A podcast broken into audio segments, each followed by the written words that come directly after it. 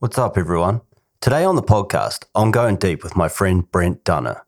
Brent is an award winning actor, best known for his role in the multi award winning short film A Godless Country. On the podcast, we talk about the making of the film and his approach to the character, shooting independent films on a small budget, and what can be achieved as a visionary filmmaker. We also chat about Baz Luhrmann's new Elvis movie, Star Wars, and the Lucasfilm's new franchises. Without further ado, please welcome the talented Brent Dunner. You're now about to go deep with Dan Good. Brent, what's been happening, mate? Dan, g'day. Nice to see you again. You too, my man. What's been happening? Oh, mate, I've uh, been very busy um, uh, in the sense of uh, always working very hard to earn a dollar. Um, That's good. We got to got to get that working. got to make that money somehow. oh, you do. Um, The you arts and don't I've- always pay. No, that's right. And, um, you know, I've got a, a young family, so I've got to keep after making sure it's a nice, uh, smooth transition to keep uh, the young girl, my daughter Juniper, who's now, uh, she's in grade two. yeah. uh, beautiful little kid. Um, yeah, she's uh, she stays with me um, part of the week, and then stays with her mum uh, part of the week. Um, and uh, yeah, we've we've made that work really well. That's good. That, that that's all we need to know. It works well. We don't need to dig any deeper than that. Although that's what the show's about. Well, that's so right. We're digging deep with Dan. might need to cut that clip out. What's been happening on the acting side of things? Yeah, well, the acting side of things have been um, it's uh, going gangbusters. Look, we uh, I actually had an agent for about twenty five years when I first started. Yeah.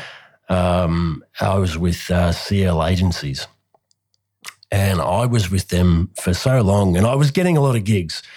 Um, and I think with time, uh, as time progresses, you know, most content now has changed. Yeah. Uh, it's more diverse. So, you know, once upon a time, I was the go-to dad or the go-to young young buff Yeah. with a can of beer.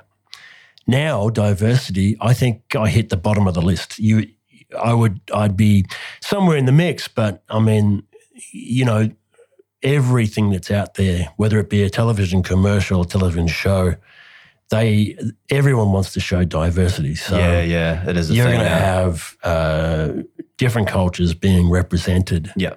And as far as the uh, middle-aged white male, you're sort of the bottom of the list. bottom of the list now when you These used to be up the top. Yeah. Yeah. I mean, it's great to have that diversity in film and, um, you know, television and everything as well with the ethnicities and everything getting established. Like, Oh, it- it's yeah. great that they're doing that. It's, yeah, I, I think it's awesome, but it's like where they start changing roles to suit the ethnicities that they need to tick Correct. boxes and the numbers for to get this funding and that. That it's a bit, it gets a bit swirly when they change characters around and things Yeah. just to suit those certain things. Like if it's a it's a film and it's the right character and it's the right person to play that. That should that's that's the art form, you know. Like let, Yeah. let them play it. Like it's written that way for a reason. I mean, there's some role changes that are good. Like sometimes they change genders, right, in some roles, and it just seems to work. Which is it's fine if it works for the film, but it's like it gets swirly when It they does. start doing it just to tick boxes. That's my only quarrel quarrel with it, so Correct. to speak. But um, yeah, look, it, it is what it is, isn't it? With uh, cancel culture and all these things going, Me Too movements and all that, like the industry's had a huge change uh,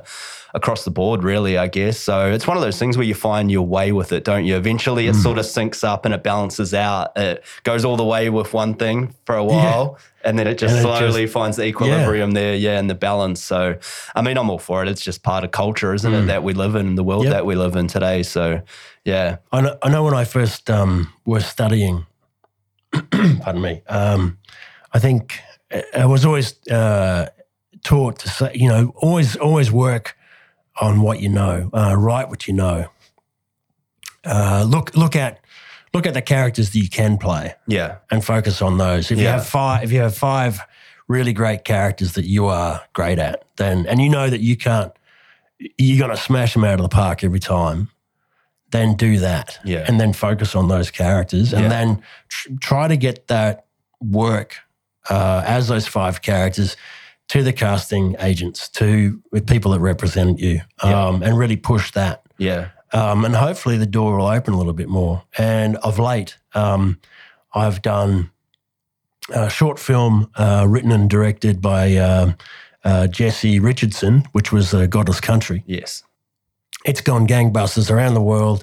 It's got um, heaps of awards. We've got uh, I saw 72, mate. I, looked, Yeah, I checked this I morning. 72 awards. yeah, it's I it's was quite, gobsmacked. It's Like, quite amazing. yeah. I mean, it's And- great. I've seen the trailer. Oh. Yeah. And we had a we actually had a screening here in Brisbane. Yeah. um, which was wonderful. We uh, got a little uh, crew together, and um, people were in rapture about it. They thought it was just amazing. And I think with Jesse, he approached uh, the affiliates that would help uh, in these sorts of processes, but they kind of turned him away. And he said, "Look, Margaret, I'm going to do it myself. I'm going to try and make this film, and just see where it goes." And um, we uh, shot most of it up at Crow's Nest, um, out past Toowoomba, and um, at the Gold Coast, where there's a lot of um, older sort of little shacks that represent that time period. Yeah. and we it was a really great little process to shoot short little uh, close-ups and mid shots to make the thing work, to make it look like we're in this land from you know the 1700s. Yeah. Uh, Was it 18, 1800s? 1800s, Yeah, probably. 1823, I believe. Yeah, Moreton yeah. Bay. Yeah. yeah. I did a little research this morning.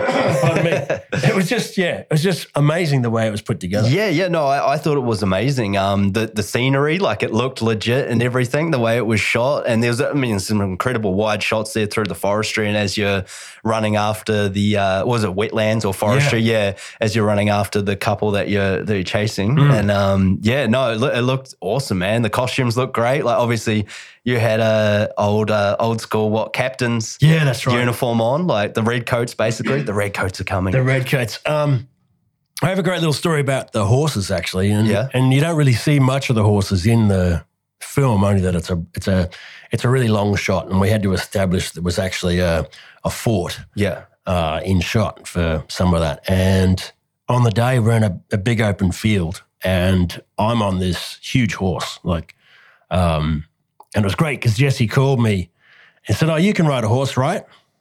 Sure, yeah, no problem. You can though, right? Yeah, yeah, no problem. Get there on the day, uh, get on the horse. Wonderful couple who own the horses down the track there. Uh, we went out across this field and I realized that this horse that I was on sta- started to slowly get spooked yeah, quite quickly um, because then we saw blacks coming across, like the big blacks for uh, covering the guys because it was such a hot day. They used these kind of blacks over the top, you know, and covered them. And uh, the horse kind of saw these things coming at them, and then the horse's ears flicked down, Oh no, and I was like, "This horse is going to bolt any minute now. This horse is just going to take off."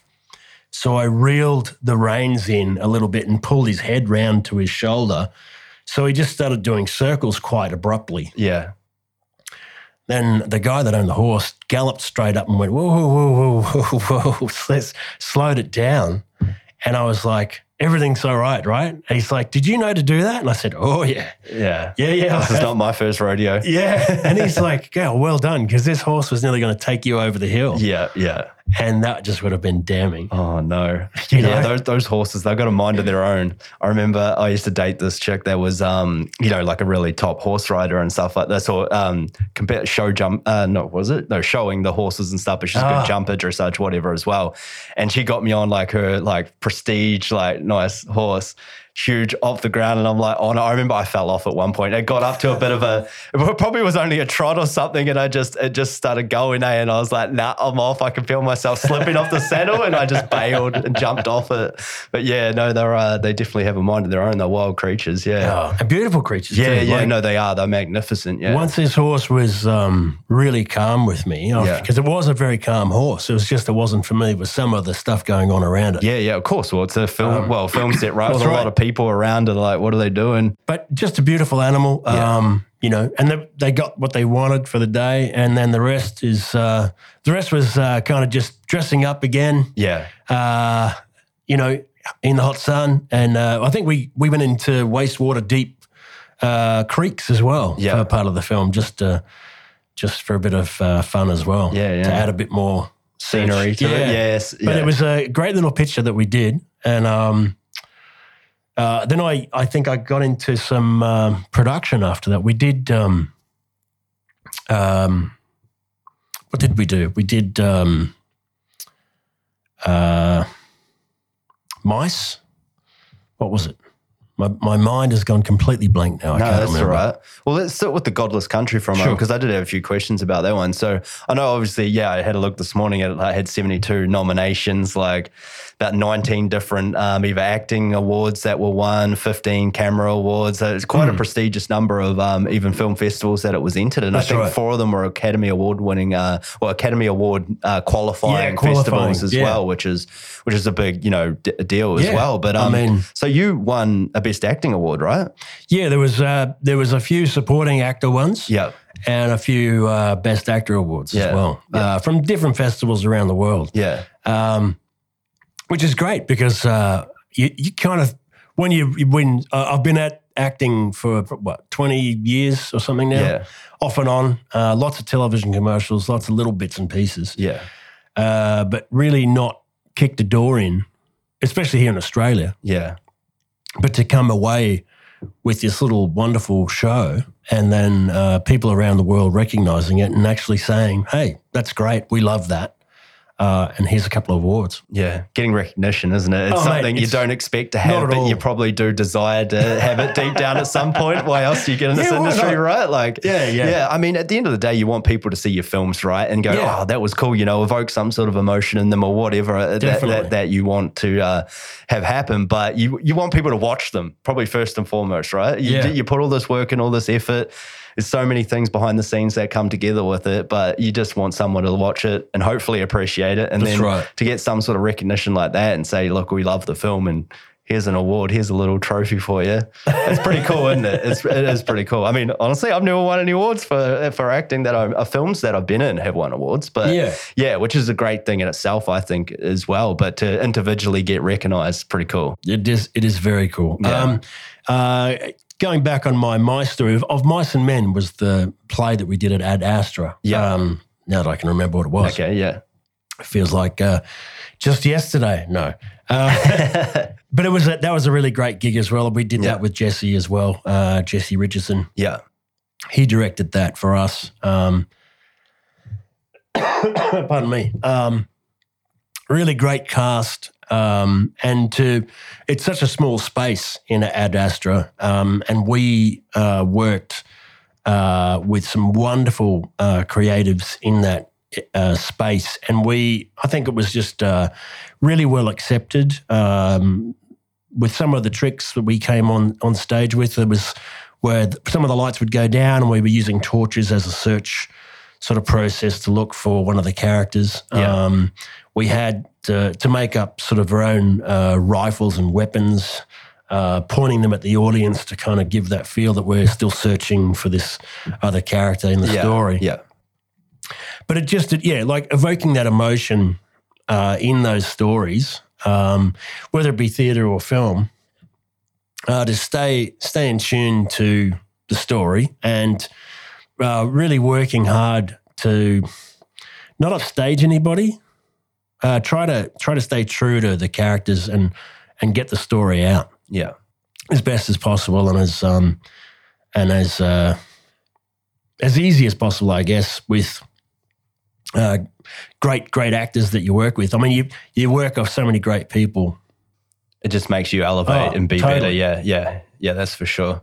Do you have you found people that um, try to upstage one another on theatre sets before Yeah, yeah, but Yeah. Uh, and I have. Um, in a competitive way to bring it, it out in each other? Because that would seem like it's a good idea, but I guess that can get swirly as well. Yeah, because um, especially in that last gig that we we did of, of Mice and Men, because it was such a dark um, lighting state that you, you knew straight away if you were in someone's light and the line that you, the fellow actor was on, if you had to step across and cover that light, you knew he, you had to kind of trick your body across because you you knew you were taking it away from him Yeah, okay. or her. Yeah, Um, so you had to really be you on know, your game and oh, know where, yeah, where your presence was on the stage. Because yeah. you'll only hear about it when you get off. You're like, how dare you?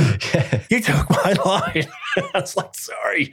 I just put it in the wrong place. And that's the thing. It's not like you can have another take when No, you're like. and It's, not like film. like- yeah, you got to carry on and improvise. Yeah, You've got to be, uh, yeah, you got to be on the money yeah, all the time. A lot of the times, the audience probably wouldn't even have a clue Well, that that's don't. happened. Yeah, unless they've seen the show before, obviously. and working with a lot of creatives uh, thus far, this is that's the learning curve. Yeah. Um, you know, staying on uh, uh, staying on top of your mark, staying on top of what you're doing, where there's a little bit of business. Wait for those reactions, and really try to make it real every time. It- it- like you're you're in that moment all the time. Um, and I tried really hard to play around whenever I was on stage, uh, just to try something a little bit different. Not too much, but just something different every night Yeah. because otherwise it gets stale. Yeah. Keep it interesting for yourself. Yeah. But but not take away from what you're doing um, or anyone else. Yeah. Um, I remember with my character because I was the boss in of Mice and Men, so I show up and finally find out about these two guys coming in to the uh, cattle station. Uh, whether or not I'm, uh, I, you know, I need, I need to find out wh- whether they're going to be uh, any good to work on my on my uh, presence. Yeah. So so I need to find out whether they they're capable. And I was I was losing my um, character through dialogue that the audience hear. This that the boss was um, angry. He came in earlier. you Yeah. know. So I just tried something, and that little thing was I actually cracked my knuckles as I delivered a line. Yeah. Uh, you know, I said, "Have you got your work slips?" You know, and I was like, I cracked my, and I could hear Oh, people. awesome. I could hear the audience like, "Oh, yeah, Yeah. People hate You that. could hear That- these yeah. little moans and groans. Yeah. But I just I tried it, you know, and it was one of those things. I did it only the once. I, I thought, oh well, that's something different, Yeah. That's brilliant though. right? Um, but the th- that's this is what I'm sort of talking about. These little moments where, Yeah. You know, you, you may not have rehearsed them, Mm. but it's something that you try. You you, you think about it and go, "But does it actually work? You know, and you Yeah. just sort of. I, I don't really trouble the director or anyone about it, but I just try to Something that you want to play with. Yeah. to try to yeah Yeah, no, that's, that's great. And it's funny you say that. I haven't had a lot of theatre experience, but I have had. Um, I was doing this uh, production. It was actually an opera. Um, at uh, it was called Agrippina, um, and it's like multi. Um, oh, is it the? God, I'm blanking on what the awards are. Helpmann Awards? No, I don't know. It won a lot of the Australian Theatre Awards anyway um, for the opera thing. Like they had like overseas talent all coming in to do the main roles, but I was like background with a bunch of boys that I met that I'm now really good friends with. We were playing soldiers and we had to spin the stages round and things like that and have different marks of where we had to move these stages with people in half the time. They were like big cage things. So we were kind of we were background extras that were half doing set decoration at the same time as the theatre's going on, as the, you know, this isn't like curtains closed. No, we got no. to do it and get it on the marks all the time. We practiced for a long time. It was hilarious. So some of the stuff that happened because you got to just go with it. eh? Yeah. One of the guys almost burnt down the, the stage at Oh one my point because he put the cable on one of the lights. I made Andrew and it sat on there for a while. And we looked down there and I'm like, can smell something. And it's like, in this, the outside, I think the rubber was like, just was smoldering. Yeah, it was smoldering away with it. We're like, God. Andrew, fix it. It was fun, man. We had the best laugh, eh? Like afterwards, like when we got off stage before we came back and like he never heard the end of it. It was it was goddamn hilarious. But as you say, is like playing with little things there. Like we didn't have much to do. We definitely No, weren't the main right. main light, but there was a couple of um, p- parts where we uh, went up to get our, you know, the old money bags with the Yeah. money in it and get paid like in the old school way from like a pirate or something. I can't remember exactly, but. Um, like, and they started calling me money bags because every night I would hold it a bit longer when we go and get our money. I'd be like, I'd shake the money and do a little grin to the audience or do something different, and it was getting laughs like each time. And I changed it up, and it's like, yeah, they started calling me money bags for that reason. But um, yeah, it was funny because you just you're entertaining yourself and the guys you're working with, Well, but that's you're right. keeping Just it interesting. Trying to keep it fresh. yeah, Yeah. yeah, It's Just funny to- those little things. Yeah, Um, I know that um, I, I did do a piece for um, uh, the actual uh, Queensland Opera Company. Oh wow. Um, and it was Madame Butterfly. Yeah. And basically, all it was is that they, you know, these these these guys and girls are uh, operatic singers, just amazing to listen to and, and watch their stage presence. So it was wonderful to kind of be involved with that kind of show. And it's four guys. They use the same four guys. I was one of the four guys. Uh, we had uh, two costume changes throughout the show. And most of the time, we were soldiers or guards, I think that we were. And we would march up the back of the stage and, and appear as these kind of very strong, very s- s- stern warriors that had these spears. And we had to position ourselves every single time, every night we had to be on stage, uh, so that our, our uh, leads could work around us Yeah. and sing around us and tell the story Yeah. operatically.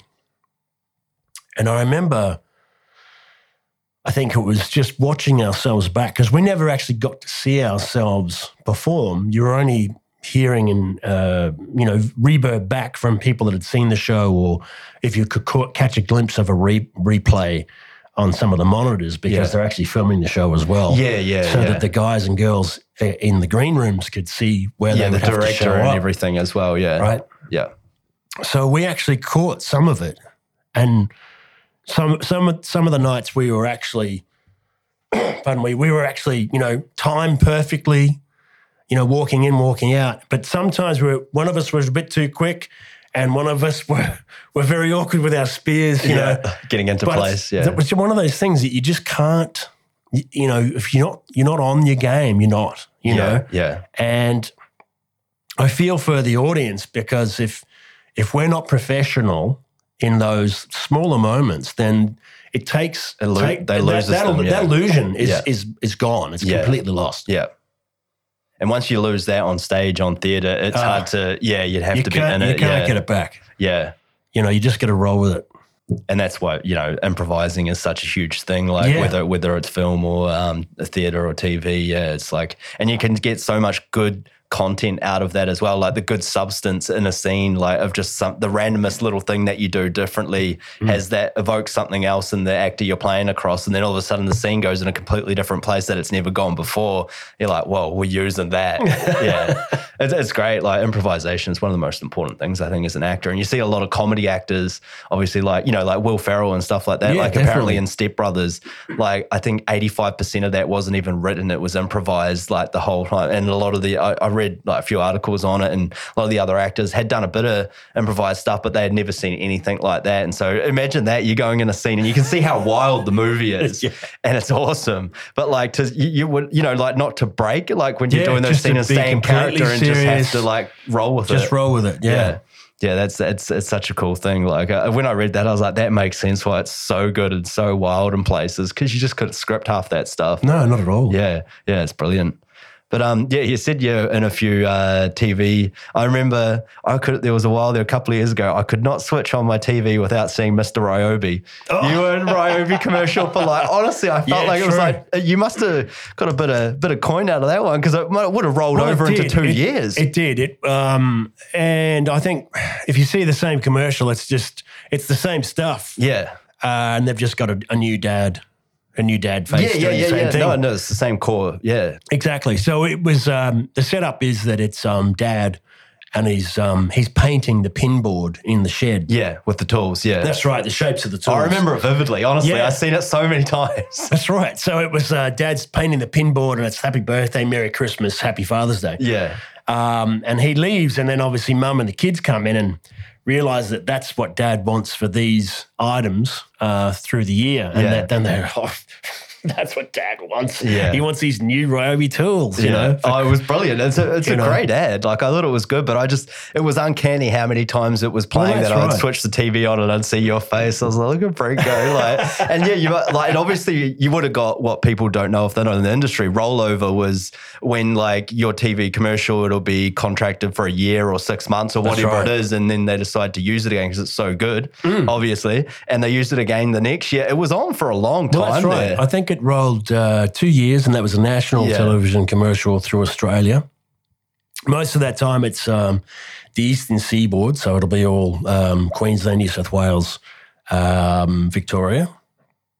Um, and I think what it did do was it went to uh, Europe for about six months. Oh, wow, So really? it went to where did it go? I think strange places like France Yeah. and, and the Ukraine. I'm sorry, I have to say the Ukraine, but I think it went there. Um, but you know, it's one of those things. they dub it over, or Uh, They'd have to. They would have to.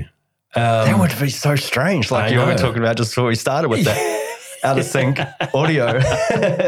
But I mean, being action, if there's just I guess it's all action. Yeah, and a lot of it TV And commercial. There's um, not a lot of speaking no, in it either. no. It's generally voiceover work as well, so they would have voiced over it. Yeah, yeah. I mean, most of those television commercials you see for uh, brushing your teeth with toothpaste are done in Singapore. And uh, they use kind of uh, really beautiful looking Singaporeans that are kind of, you know, um, they look kind of more Caucasian than Sing- it's like from Hong Kong or something like that. But they still use them. They still use them here, uh, and they just dub them over with, yeah. Um, English. I guess, yeah. English Australian voices. Yeah, yeah, yeah, exactly. Yeah. because it's it's purely just action. So yeah, Um, you're right. And that's probably like 95% of the commercials as well. Unless you're really advertise something where it's just direct to camera, isn't it? Where you're speaking, then yeah, you could definitely do that. That's so funny. I did. Yeah, that's awesome. I, I remember uh, breaking the news to a mate that I used to live across the road. He was an older Yeah. fellow, um, and um, bless his soul, I think he liked to drink a lot. As some of us do. Yeah. And uh, he asked me, he said, oh, you, You're in a lot of commercials. I said, oh, I've done that, you know. He said, Oh, okay. So, and he sort of stopped and he said, So you mean to tell me that the little old lady that goes into the golden casket to get a ticket, you mean to tell me she's an actor? And I went, Well, nine times out of 10, yeah, it'll be an actor. It'll, it was not really a real person. I mm-hmm. mean, she's a real person, sure, Yeah, but yeah. she's just an actor yeah. actress, whatever. You know, he was, it's like, he was heartbroken. He was literally heartbroken. Because he He's thought like, someone won he that thought, for he sure. was like, oh, he just went, oh, I can't believe that. I've been conned all Oh. these ah. years. and he was shocked. He was absolutely shocked. Yeah. And I was like, come on, mate, you, you realize that's not real. But you don't, though. I, I think a lot of people don't until you're in the industry. There's so. that many things that you don't realize. Like it's like smoke and mirrors, you know, Mm. with, with the whole thing. It's um, you know, like you would think that this person is driving this car and and like you know, Yeah, oh, like for Porsche car. or whatever, Yeah. and that's you know, look at him having a great time when half the time That's they've right. like set a camera out the window or green screened it and shot it in a garage, and they've just like got footage later on of the Yeah, car that's right. driving and then just put that back in on the green screen and there you go. Like there's so many things like that. It's just all smoke and mirrors and Yeah, true. yeah, as- you don't know until you're actually doing it, and you don't know the things that you can get away with. And Oh, like yeah, of, of yeah. building up a scene like to to be so real. It's like um like for example, like this the studio here that I've put the wallpaper up that you were saying about before with the brick brickwork. It's bricks, everyone. Yeah, Ladies yeah, and gentlemen, this yeah. is brick. It's nice brickwork. All right. I did this myself, renovating. Um, we did a scene in a restaurant scene with a table, you know, with this. This is how I first found this wallpaper. It was my mate was like, trust me, man, we can do this. Like we had an office set up where we shot probably 80% of the film in there. Uh, the rest was outside, outdoor scenes, you know, but we shot and we used it for office scenes, for a restaurant scene, for boardrooms, you know, all these different things in this office. And he's like, we'll get this wallpaper, we'll like tape it up, we won't stick it on the wall. Like this is actually stuck to the wall, but you can peel it off and just go again. It doesn't even damage Wow. the paint, man. It's pretty awesome. But yeah, and we, you know, you get some tablecloth and candles, you put the backtrack on of a restaurant, glasses clinking, plate, people talking in the background.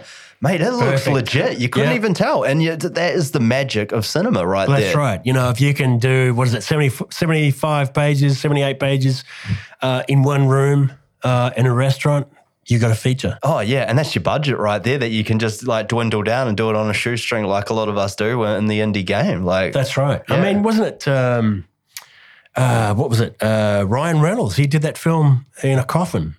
Which one was that? I don't know if I've Do you seen. remember seeing that? Um, I can't remember what it's called now, but he, yeah, I actually, because it intrigued me. I thought, well, how do you pull this off? How do you actually do a whole film in a coffin underground in the dark? Yeah. Um, but they did. They pulled it off. They so he's got a phone, and the phone rings, and that's the light. So that's the, that's your lighting Yeah, state. yeah, yeah. So he's on the phone, and it's all sort of close against his face, and then he.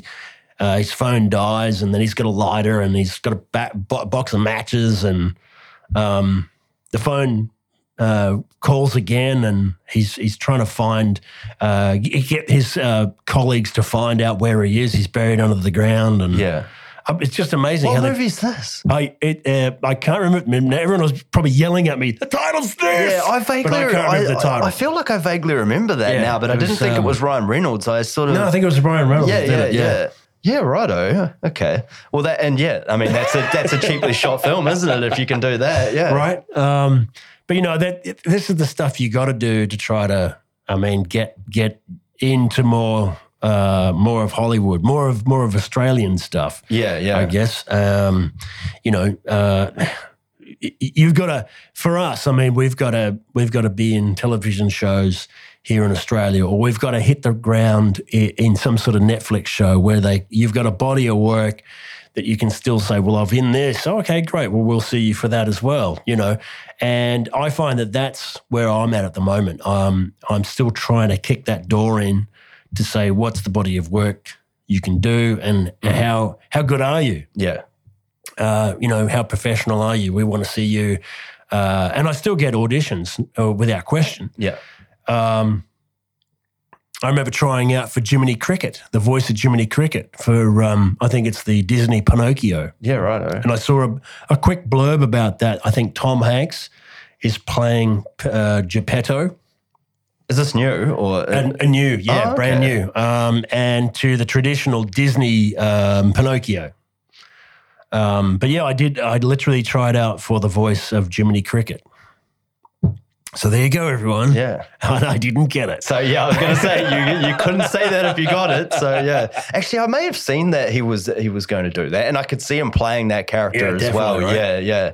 I mean, like he was. um We were talking about before the podcast, the Elvis film that was Oh, shot here on the yeah. Gold Coast, and he's Yep. playing um the manager of Yeah. Elvis, and he had a whole like fat suit. on. I don't think he put that weight on, but No, that's he right. had a big Definitely, fat suit on because I saw him because I was on set for a bit of it, Yeah. and um yeah, it was just it was you, you couldn't really you could tell that it was him, and his vo- when his voice comes across Oh, yeah. the the speakers when he's talking, you're like, wow, that's Tom Hanks. Like Yeah. you know, it's such an iconic voice. Te- definitely, yeah. Yeah, Forrest Gump. You know, so many good films that you grew up with, or you know, yeah. like that you, that you've watched before, and it just um yeah, tremendous actor, and he's just it just seemed like a real cool guy on set and everything, and yeah, it's just. Yeah, that's it's it, he's it was awesome to see him in action. Eh? Not that I got to see much of what his acting was. It was mainly Austin Butler who's playing Elvis that I Mm. Got to see because it was um like on stage performance type thing, um and him talking to the crowd and stuff like that. So it was a lot of that. But he seemed like a really cool guy and obviously someone that's coming up. And when that film drops, it's could quite well be nominated. I would say it's sort of one of those genres of film and such an Definitely. icon being Elvis Presley um, that you know you're right in line for a sort of Oscar noms or, and things like and- and- that. yeah, And- exactly. Um, especially costume. You know, like oh, costumes were amazing. Yeah, costume set, all that kind of because they've really married um, imagery of Elvis's life, yeah, uh, especially in the trailer. Yeah. Um, you know, Elvis, particular parts of Elvis's life that everyone's pretty pretty familiar with. yeah. Okay, um, because it was kind of like um, really standout performances, um, like him on Ed Sullivan and um, him in Las Vegas. Um, you know, so those those performances, I know for a fact when I grew up and Elvis's was everywhere. yeah, Um, and those those performances were were stuck in my head as a kid. Um, um, and everyone in those days back in the seventies was like, Elvis this, Elvis that. It was just you're either you either love Elvis or you like the Beatles. That's how it used to be, yeah. right? Um, but um, yeah, this film I think is going to be uh, uh, groundbreaking, and it's in you know for Baz Baz Luhrmann, you know, congratulations to him because he's you know um, basically self-produced this thing himself, uh, brought it to Australia. Um, you know, kudos to him because I mean, without men, uh, women like himself. Um, creating these projects for the rest of us tiny little actors, um, then we don't get a slice of the pie. Yeah. And then it, that's that huge knock on effect. Everyone uh, has a piece of that Yeah, for sure. from, uh, you know, uh, wardrobe trucks to guys on the on the ground, guys and girls on the ground, camera crews, um, uh, f- food and beverage trucks, the whole, bo- the whole. Yeah, you employ a lot of people when you when you bring Definitely. a production of that scale um, to somewhere like southeast Queensland because I know like they had obviously a lot of the studios they were running out of and a lot of on-set location stuff and Mm. yeah, there's so many people employed by that, hundreds of people employed like through that that you don't even see as well Oh, as the- exactly. the on-set. But like I mean that that was the thing about you know the thou shall not be spoken the thing that we've been going through the last couple of years that uh, it brought a lot of productions to Queensland because Queensland was um, you know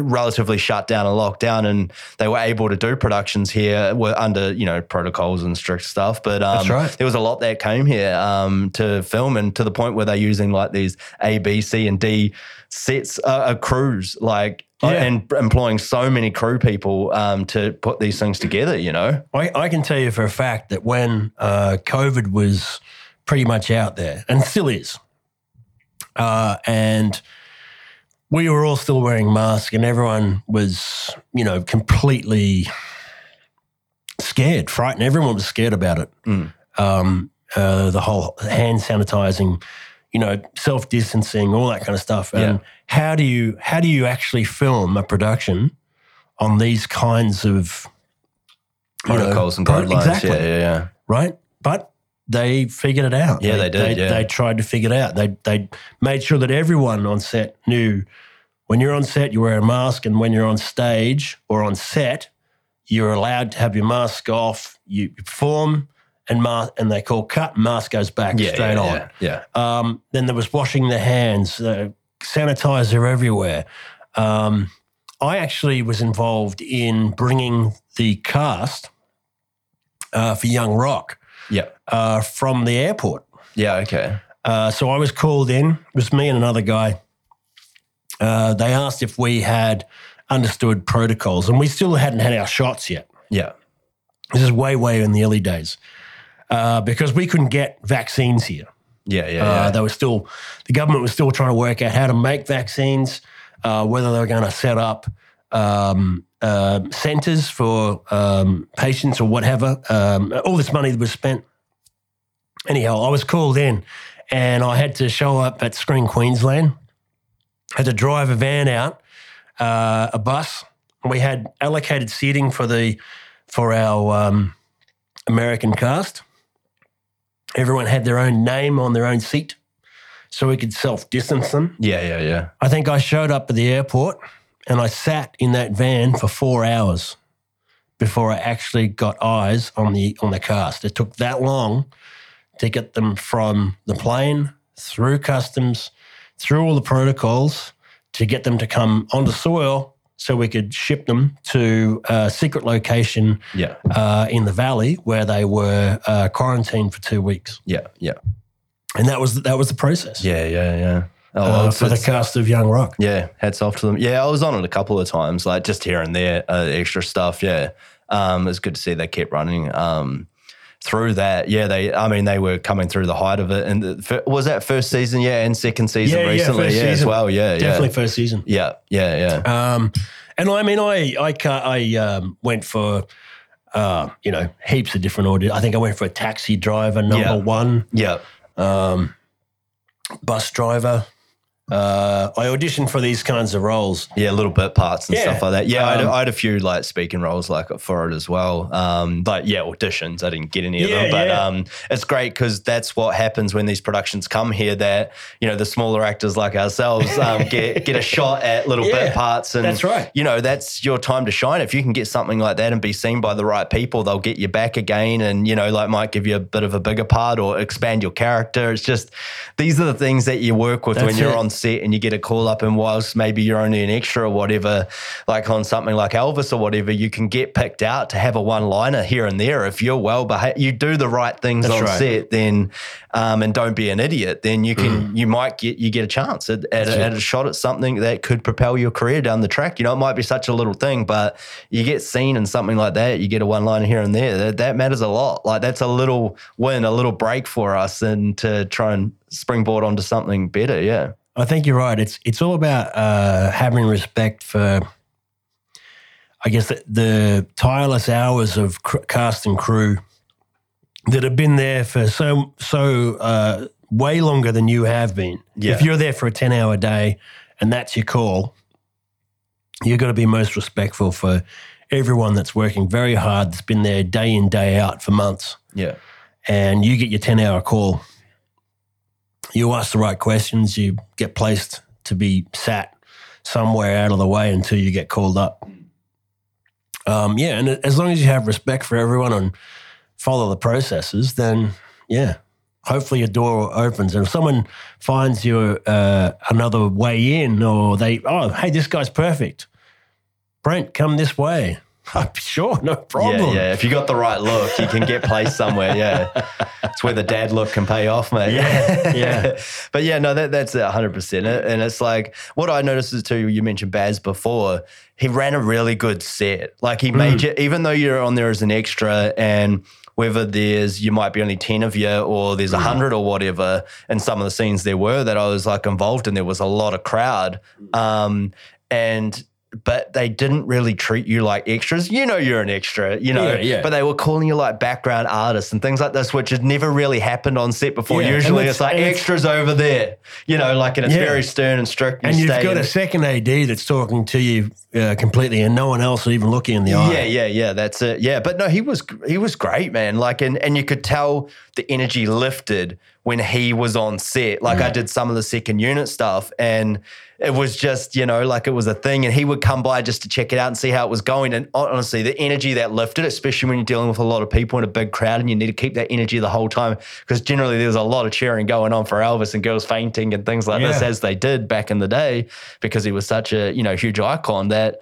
that's sort of that energy for 10 12 14 hours that you're on set is so vital. And for a guy to lift people up like that and as a director it's it's, it's pretty awesome. And it's obviously your job at that point. Um and he's been on enough sets. He's that experienced that he knows that that's what's you know required of him in certain things. Even though he could be just kick back and like be, you know, he's the head honcho basically. Yeah. You know, running the show. He doesn't have to do that, but he, he saw the core value in having a high energy extras. That what it takes and what it brings to the overall scene of things. And you could tell he just sews it all together seamlessly. And that's like he's he's been involved in a lot of these films, like you know Moulin Rouge, and I think he did. um Oh, what song was like Tobey Maguire and all that? Uh, Oh, that was um, uh, Great Gatsby, Great- things yeah. like that. You know, like it's really extravagant kind of sets and Yeah. and and the way they're dressed with all the outfits and everything, and just there's so many moving parts to all that. But he's obviously been there and done that so many times on a big stage now that he's just he's locked in and he knows what he's doing. He can control it in that way. But it's so important. It's funny because like you know you're only a kind of a shit kicker on the side, but it's like when you get made to feel that little bit more important, you give so much more to it, and they're- they're well aware of it, eh? And it really shows in those scenes because you just don't realize how important the background is to the overall scheme of things. Because you know he's putting it all together in his mind and Oh, editing the film as he's going as a director. You know, and a lot of them are different, but and he's a rare breed, old uh, Baz. I think. yeah, Uh, yeah, Something that Australia, I think, um, you know, that whole tall, tall poppy syndrome, where we we have our we have our sports stars, and then we have our artists. yeah, And as soon as our artists sort of hit the big time, uh, let's let's yeah, they take off. Yeah, but yeah. you know, it's you know, we have that t- with like, oh, not not them again. yeah. You know, we we shouldn't have that attitude towards it. We should be we should be grateful that these men and women are are even around Mm. and Australian. They generally give back though a lot of the oh, time. Oh, yeah, like, you know- he brought, brought the production. Yeah, I mean, there's a lot of factors obviously in it, but I didn't realize he's actually Australian, right? Yeah, Yeah, I didn't know that until Right. recently. Yeah, you know, like in, I don't know. I think I swear he has like a, he has got like a a. well-rounded accent, I Yeah, guess. yeah, yeah. Yeah. Like a, he's sort of got a Britishy American accent that's kind of like it's all flows in there. Obviously, he spent a lot of time in those countries. Hmm. Yeah, yeah. Um, where he's lived. I'm, I'm not 100 percent sure on his exact. I uh, think there's a lot of gl- when I think of Baz Baz Luhrmann, there's a lot of glam in yeah. his films. Oh yeah. Oh yeah. He's a glam dude. Oh, dude. Yeah, yeah, yeah. He's very eccentric, you Yeah, know, like yeah. as most artists are, um, and, and creative artists in this industry, yeah, are very much like that. And to capture those things is what makes for great film. Yeah. And I think that's the one thing that when, you know, you know, Baz shows up at uh, you know Pliversex front door. I want to do a film here in, in Queensland. Yes, thank you. Yeah, yeah. wonderful. Yeah, make it happen. Make it happen. Let's do it. And then obviously when COVID did hit, uh, that prediction that production hard. Uh, they basically had to kind of stop production for a while. Yeah, yeah, for quite Uh, some time, yeah. Tom Hanks obviously got ill. Mm. Uh, was at the University Hospital there at the Gold Coast. Uh, he was fine. He got through it. Um, I think him and his wife. uh, Yeah, Rita. Rita. Yeah. Um, and, um, you know, kudos to every uh, medical staff that were there, you know, everyone that was helping out that finally got that thing finished.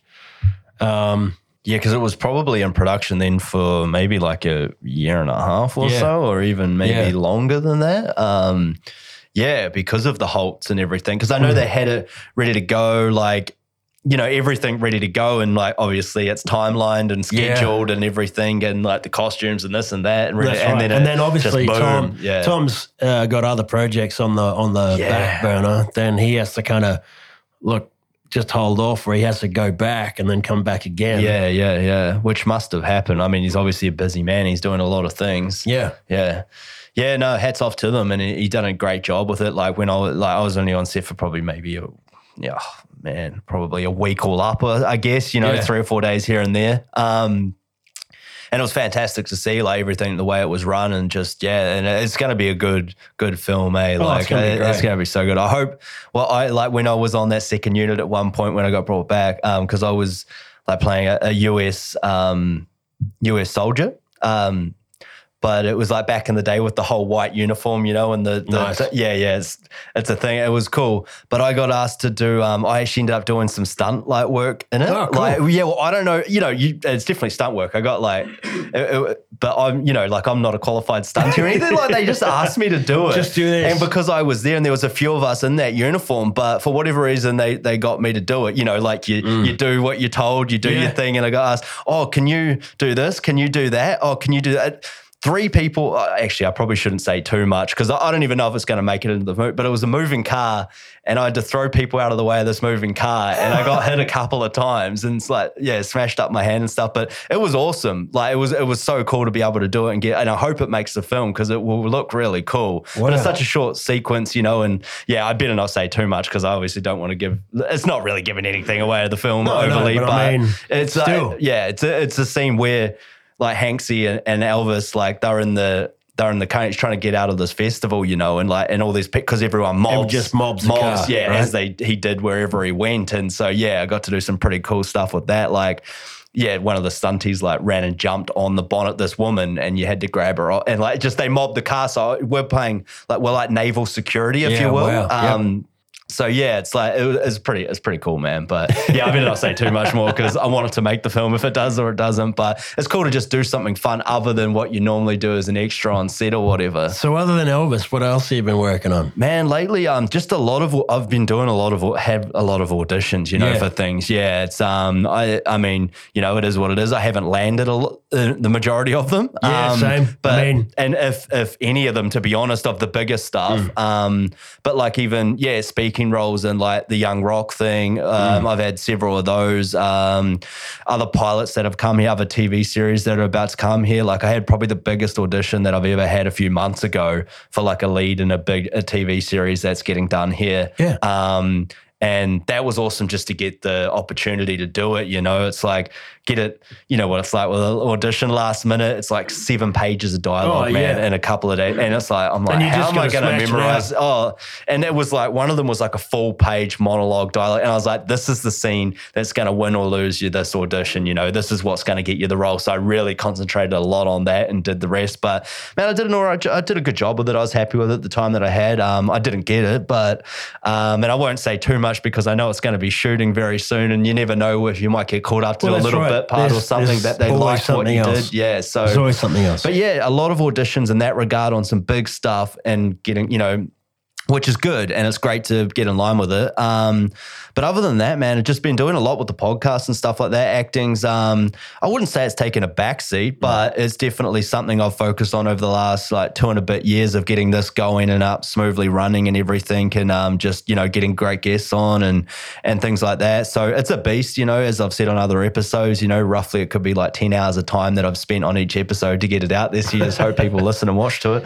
But um, yeah, so there's that. And, uh, like, uh, well, I mean, other than that, I did this uh, series like up the sunny coast, uh, based on the Sunshine Coast. It's uh, Hard Knock Life. Right. Um, so I did that a few, a couple of years ago, though. The first season, so six part season, it actually got picked up by Amazon Prime in the US. Oh, and great. Yeah, yeah, it was really good, and a couple other streaming platforms like Plex and Tubi. That's still on there now if you want to watch it. Um, but yeah, it's up there, and we're we're basically going to be shooting hopefully the the second season this year. It's looking really good. Uh, You know, I've met up with the the producers and stuff and the writers, and it's all going. They've got like a lot of different writers on board to help them shape the series, and a lot more other people. bigger budget. You know, they're going through the funding stages of things. You know how it goes, and behind the scenes, there's a lot that gets worked into it to bring the overall production quality right up for the Mm. second season. You know, and I know they've got meetings with a lot of of the bigger um, streaming platforms to. You know, Yeah, integrate everything yeah, uh, for the second season. door opens, yeah, yeah. exactly. So that's looking odds on that it's going to be shot this year, which I'm really stoked to get back into that because we did it a couple of years ago, the first season. You know, there's a little bit of time between drinks, time. but in all honesty, like it take it took like a year or so to come out and get picked up and things like Mm. that. And that's where I think, um, you know, the pandemic uh, like helped.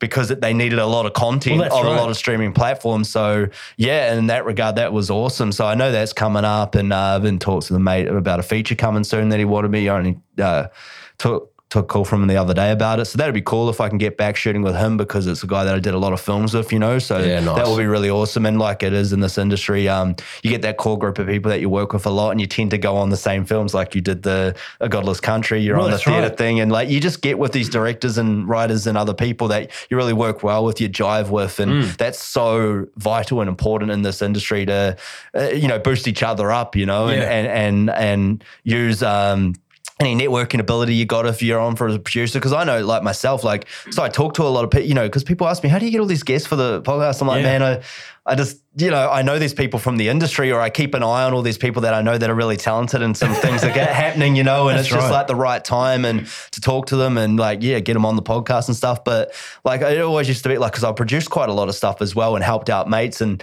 they'll call me up last minute and go, oh man, I need to fill this role. You know, someone's dropped out. It's this and this, and this. You know, anyone? I'm like, yeah, I can think about three or four people offhand. Like, here's a send them through like headshots and stuff of this. Yeah. Don't even tell them that they look at. Like, oh yeah, I want that one. I'm like, oh, look, you know, I know this, you know, just uh, this director. He's like, he likes to look at you for this role. Are you available? Yeah, yeah, yeah, yeah. You know, like that stuff. Just how you're helping people out, man, and that's, right. awesome to get. I guess it's that on. um, uh, good positive energy to Yeah, say, like, yeah. look, we're all we understand how it's like. Don't give up. Keep going. Yeah, that's it. And, and it comes back to you, man. That's it right. really does. Like what you put out there. You can say it's woo woo as you want, but Yeah. when you're positive and you're you're holding yourself in a high regard and you've got good energy about you, people feed off that as well, like for good and bad reasons, obviously. Yeah. too. But if you're like staying on that higher consciousness, if if you want to call it that, or you're you're just you're elevating there and you just keep going Hmm. and keep working at these things and stay positive about it, things just happen. Well, I know, that's I know. I've been down in the dumps uh, over a few things, and like, and and you when you get that bit of attitude, you like all of a sudden nothing's like sort of happening, and you're like, Mm. you get a bit on, you're down on your luck, and you're like, man, like, oh, you know, like uh, it's so much as as you know as an actor, it's so much effort you're putting in behind the scenes, like Mm. endless amounts, endless because it just doesn't stop. You can always get better. At That's anything right. you're doing, you know, that's a constant work and, and and it's a pursuit that is is just so hard, you know, and that's why a lot of people give up too, and like Mm. why the people in the upper echelon get paid the money they do because Yeah. they stick out. You have no idea the the sacrifices that they've made to get in those positions, you know, and it's just there's so much. Yeah, you can get down on your luck, and it's just like if you you pick yourself up, you stay positive, and you stay good. All of a sudden, something just comes your way. And you're like, look what happened when I did when I when I got the bit of attitude about myself. The universe just provided something for me. Whether you want to believe in that kind of it's- energy or it- not, it it's is, and such a thing. It is, um, you know, it is an energy. I mean, you have to, you have to kind of accept that for what it is.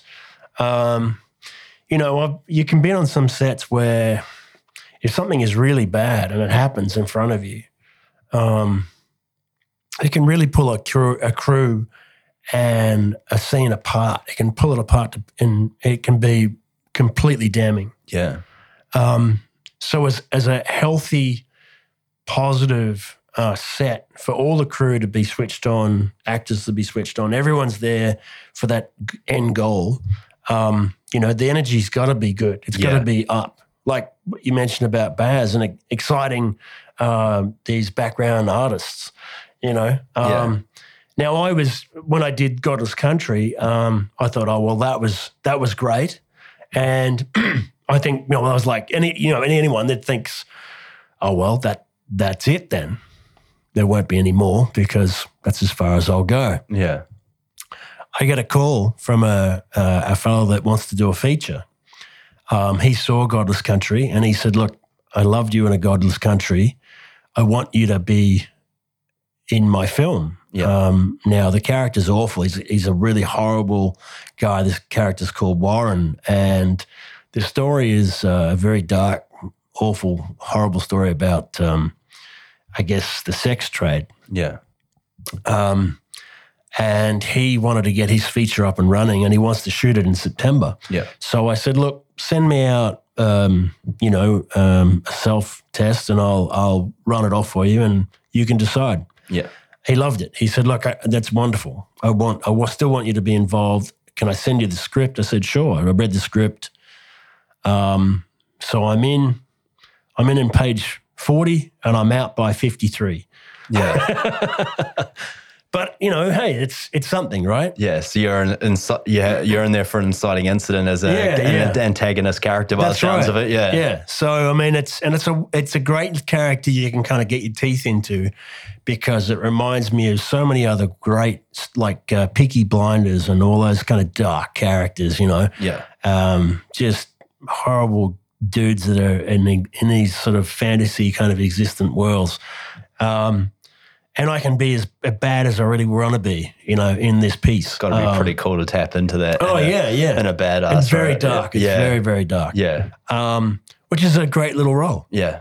Um, so yeah, I'm I'm excited for that, and that's that's come out of what something else Some- that I've done. Yeah, yeah, yeah, of course. Yeah, You know? because someone's seen A Godless Country, which I've only seen the trailer, but you're quite menacing in that as well. You play Captain Cobb, am I right? Yeah. And he's he's the one hunting down the couple that's Yeah, trying he's to get away. Yeah. Yeah, so they've escaped, um, and he's he's uh, been awful to that couple as well, uh, and their their young child. And um, the the problem with Cobb is that he comes across as this vicious, twisted, um, you know, um, captain, in British captain. Uh, he's been he's been on the land uh, in this new uh, country of Australia for too long, far too long and he wants to go home. He just wants to go back to England. But um, where the where his confusion is, uh, he's doing it all for love, and he's uh, confused about that, and he's um, he's um, being forthright and trying to find these people because he's in love with the girl. Ah, Uh, okay. ultimately, yeah. Or Um, fixation. fixation. Yeah, yeah. Yeah. Yeah, because So- I see that where he tries to break the deal. Yeah, or what- yeah. So I mean, like that whole that whole process for him uh, is is is damning because uh, you know he he loses out as well. Um, um, and there's no there's no real hero uh, at the end of the story for for for the ending, but um, it's a great little piece, you know. Yeah. Well, when you're playing a character like that, and I know I've read like a lot on these things, and it was an interesting um, part, like when you're playing a bad guy, you know, per se, in a film. But they don't really see themselves as a bad guy, right? They No, they no. they have an objective and a life that they're living and a purpose, and they're going for that. And they don't necessarily see themselves as a necessary evil or anything. They're Mm. just doing whatever means necessary to get what they want, That's right. and sometimes they cross a lot of lines in the path of that and they don't really realize it. So when you're taking on a character such as that, how do you sort of go about that? Do you ever consider yourself to be a bully or a bad guy in that sense or you just see that common objective of like what you're trying to get out of it? Like how do you approach something like that? For for Cobb, it was always um, uh, Cobb. Cobb wanted to get out of that world. He he tried every single thing possible to get out of that country Yeah. because he was stuck there, and all of the seniors above him uh, were telling him that he that was his job. He had to make sure that uh, convicts had to stay on the land to work to farm the land and to you know hold anyone accountable that that wasn't going to do that. Um, and then for Cobb to still strive to do the right thing in his position, still couldn't satisfy his uh, seniors. So it was this awful circle that he created, this this horrible thing of him just chasing his tail.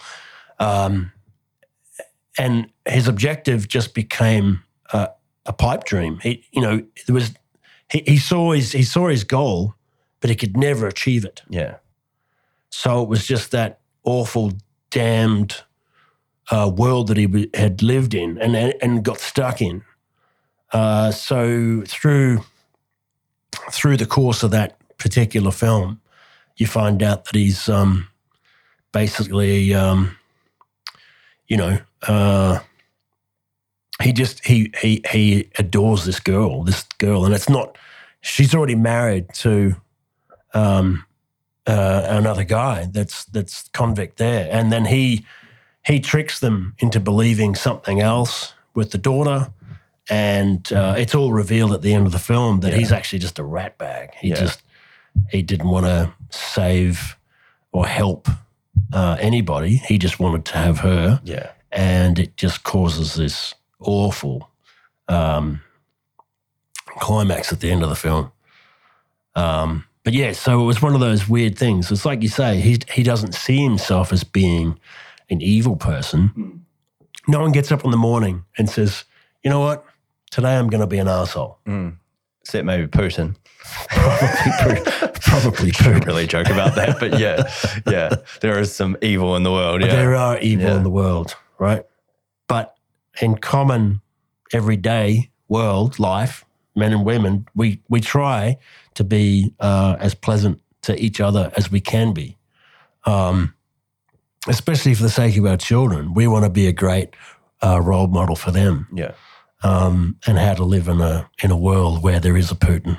yeah, Um, so I mean, yeah. So for for Cobb's character, he kind of got stuck in a in a very dark uh, situation where he just couldn't see an end goal, and um, he uh, came unstuck in the end. yeah. So, I mean, for you then to channel that kind of frustration, anger, and emotion and things like that, like, how do you sort of approach the scenes with your acting? I mean, there's so many different ways, there's so many different acting techniques out there, and whether you're trained or not, or you just do the thing on camera, like the, the jury's out on a lot of stuff that's successful because everybody's got their own opinion. Where, where does your sort of background lie with all this and, and techniques that you use or anything in that regard? Um, well, there's a lot. Um, you know, I, I, I studied down the whole uh, road of um, the Stanislavski or Uta uh, Uta uh, Hagen. I think that's right. Uta Hagen, yeah. Hagen, yeah, pardon yeah, me. yeah. Um, but then you got your Meisner as well. Yeah. Now Meisner sort of tipped it on its head that it's like it's it's right to be true to yourself and your character, but try to relate it as much as you can to your own experience. yeah. Um, so if you can put yourself in those shoes and try to figure out, well, how would you try to get out of that?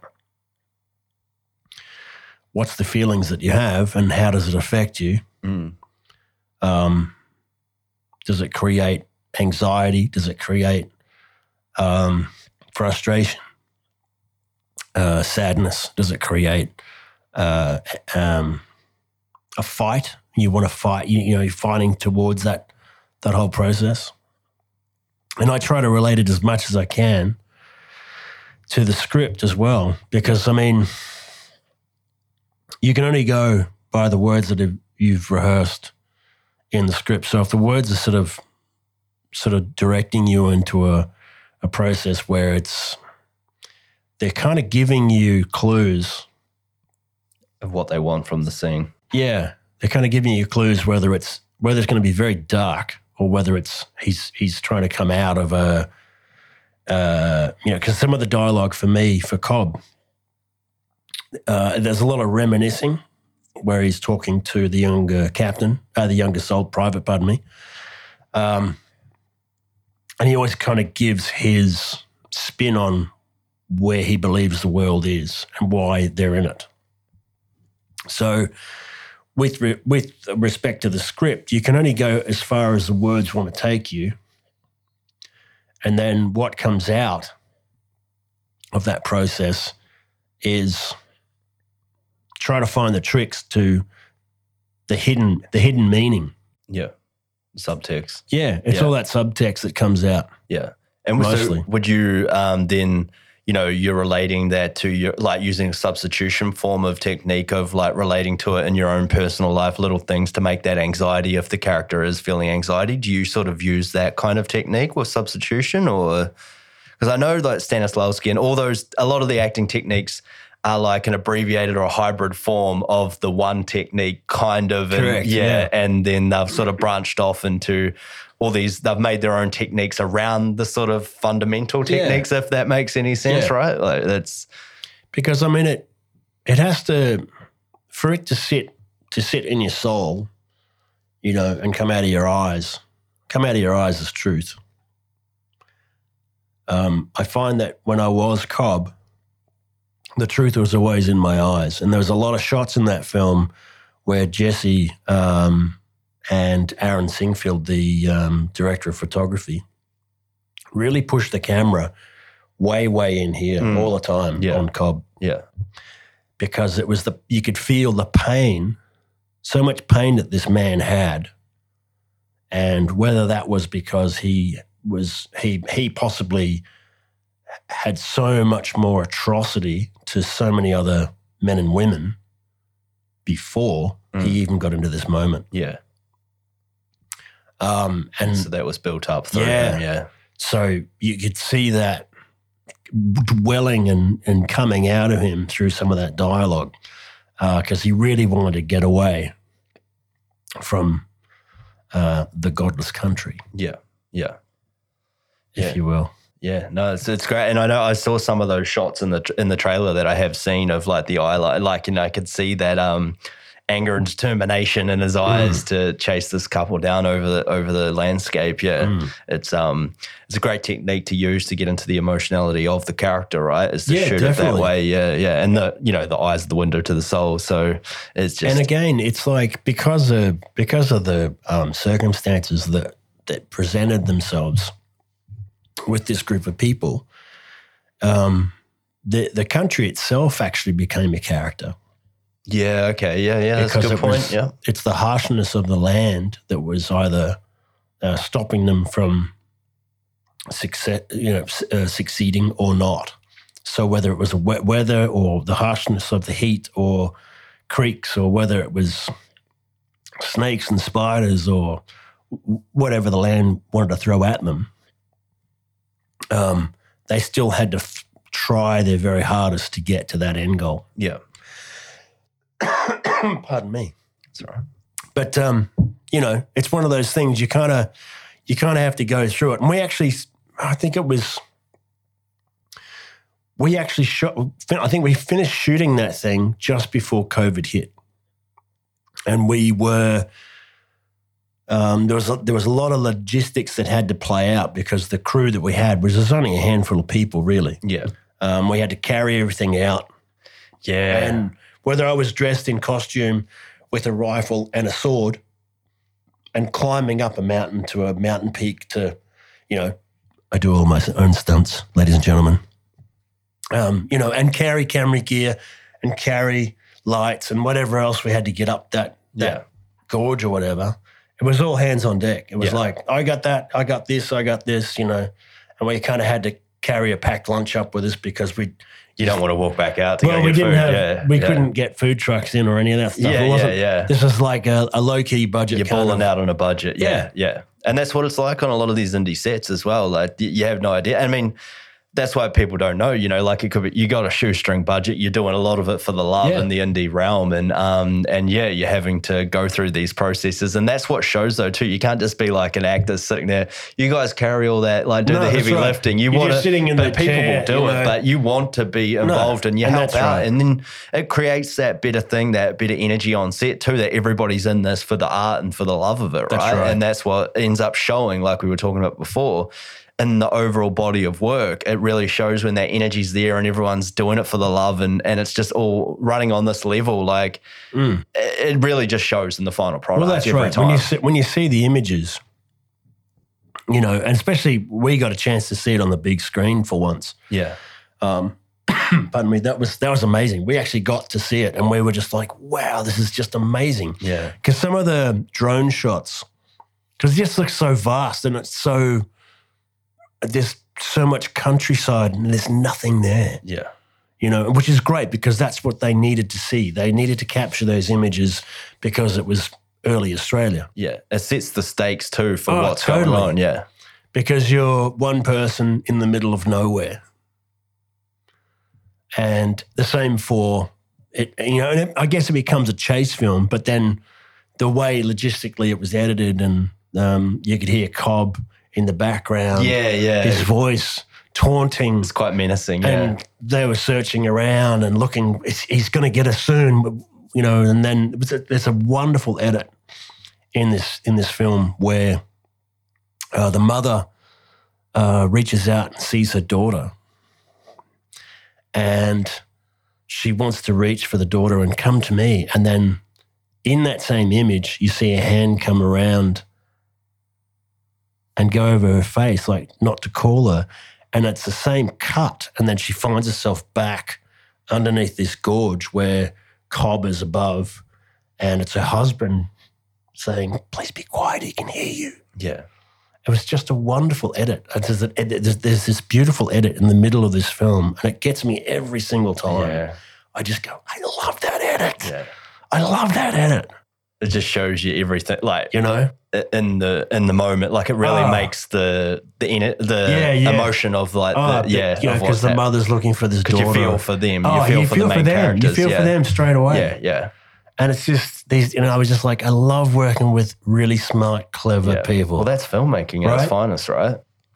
I just love working with that sort of uh, heightened, heightened sense. You just go, you guys are Yeah. on the money. You, You, pulled guys, that out. Yeah, yeah. yeah, yeah. It's when you get like a really good writer and director, or if it, you know, normally they're doing one and the same most times, and like it's like great substance. You're reading the script, you're like, man, this is going to be a good film. I'm so uh, pumped to play this character, you know, to be a part of this. But then, like, it can change so much in the edit when it comes Oh. around to do that, and then like everyone's bringing their little um, part to the party, right, to make Yeah. it an epic thing. And it's just it's so cool when it comes together like that. And it's like, wow, I was not expecting it to be No, that right. part to be that good and that it provokes the emotion into me, even though I know what happened. I know where we shot that. I know all the things that went down. It it looks so great. Like what we did, like the overall vision and overall picture that they they see. It's just quite fascinating sometimes to be in the mind of a director and like they're like cutting the film and piecing it all together as you're on set and you're like doing your part. You have no idea. Mm. No, that's right. And you And see it you're like, They get to go home and just look through the rushes and say, like, we filmed all this today. I love this sunset. I, oh, this moment you've captured here. yeah. It just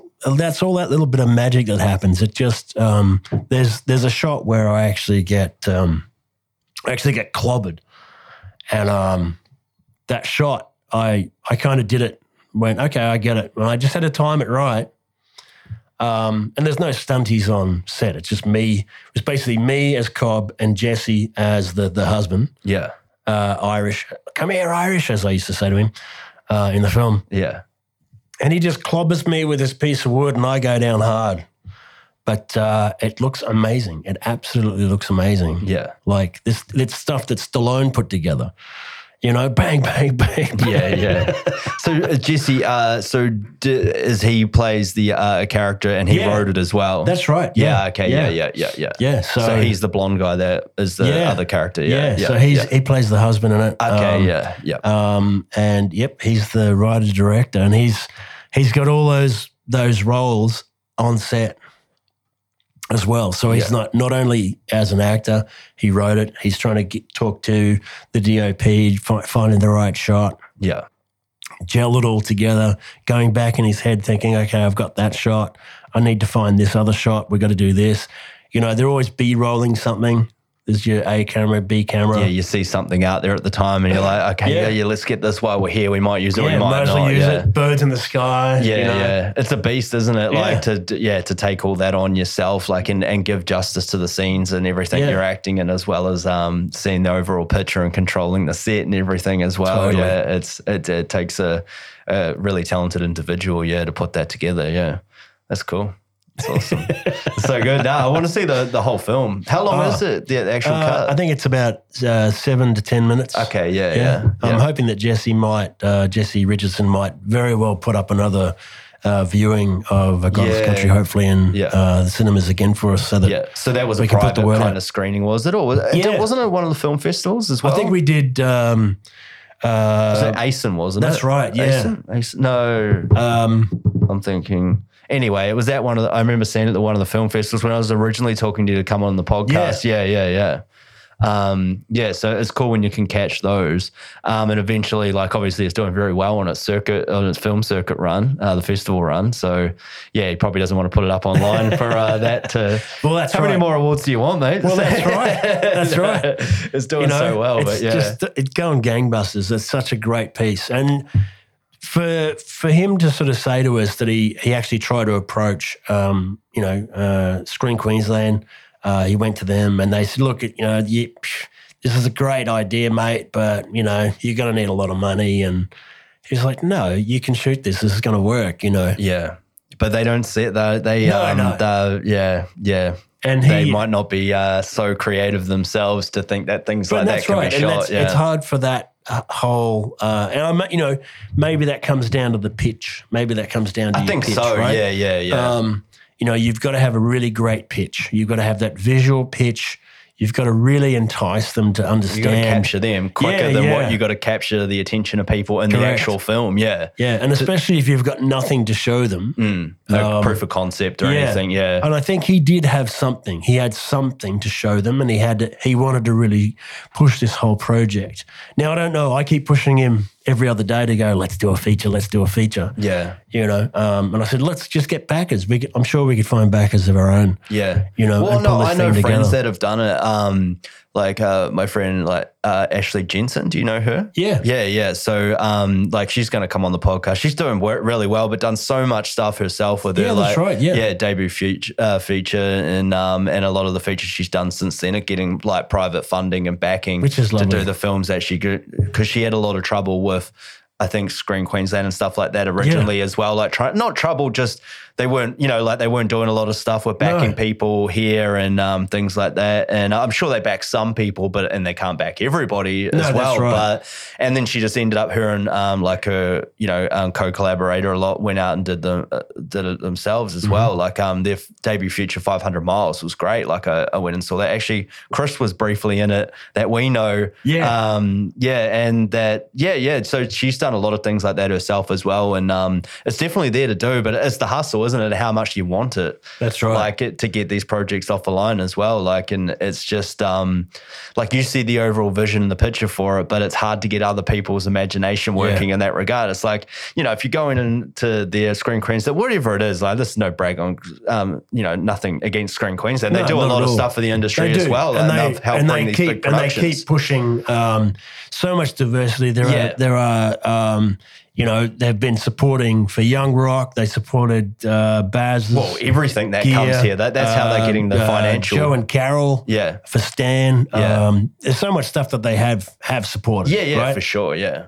And so let's not let's not push the whole Yeah, bag there's thing on nothing- them. nothing on That's not that, what we're yeah. here about. we're talking from the indie perspective Yeah, as well. And- exactly. And, yeah, and I think like, you know, you got to, they might not have the emotion that the creative does. That's the one who has actually wr- written this piece. And, Yeah. you know, like to see the overall vision, you're like, oh, I don't know how you're going to get that. But when I watched that, um, like just the trailer, obviously, I was like, I can see this being done on, on a shoestring budget, you know, like you say, Yeah. you get the odd drone shot to see the landscape. That's not that expensive to be able to do. You know, a lot No, of people that's have the gear to do that and and you know can fly a drone out there whether you have a license or not i don't know but um you know like you can do that out there and it just brings so much production value to the shots like Yeah. and through the, the overall film and then as you say there's only like four or five main cast members in That's the right. film probably and so that's not that's not a lot and that and then you know you're doing little things you've got the dop you've got a couple of lighting guys you got a soundy you know like you have a skeleton crew Yeah. you could, i could see how that could be made on a you know a not very big budget at all No, that's right. So, uh, I mean, the story uh, had ultimately in the edit edit suite, it evolved from something else, and there's a, Yeah. there was a ton of footage that Didn't uh, the used. guys didn't use. Yeah, yeah. because they wanted to show uh, some some you know uh, conversation between uh, the men uh, that were being held uh, captive, Yeah. um, how other people escaped. Um, uh, and they they reworked a lot of it um, to get the final uh, cut that they needed.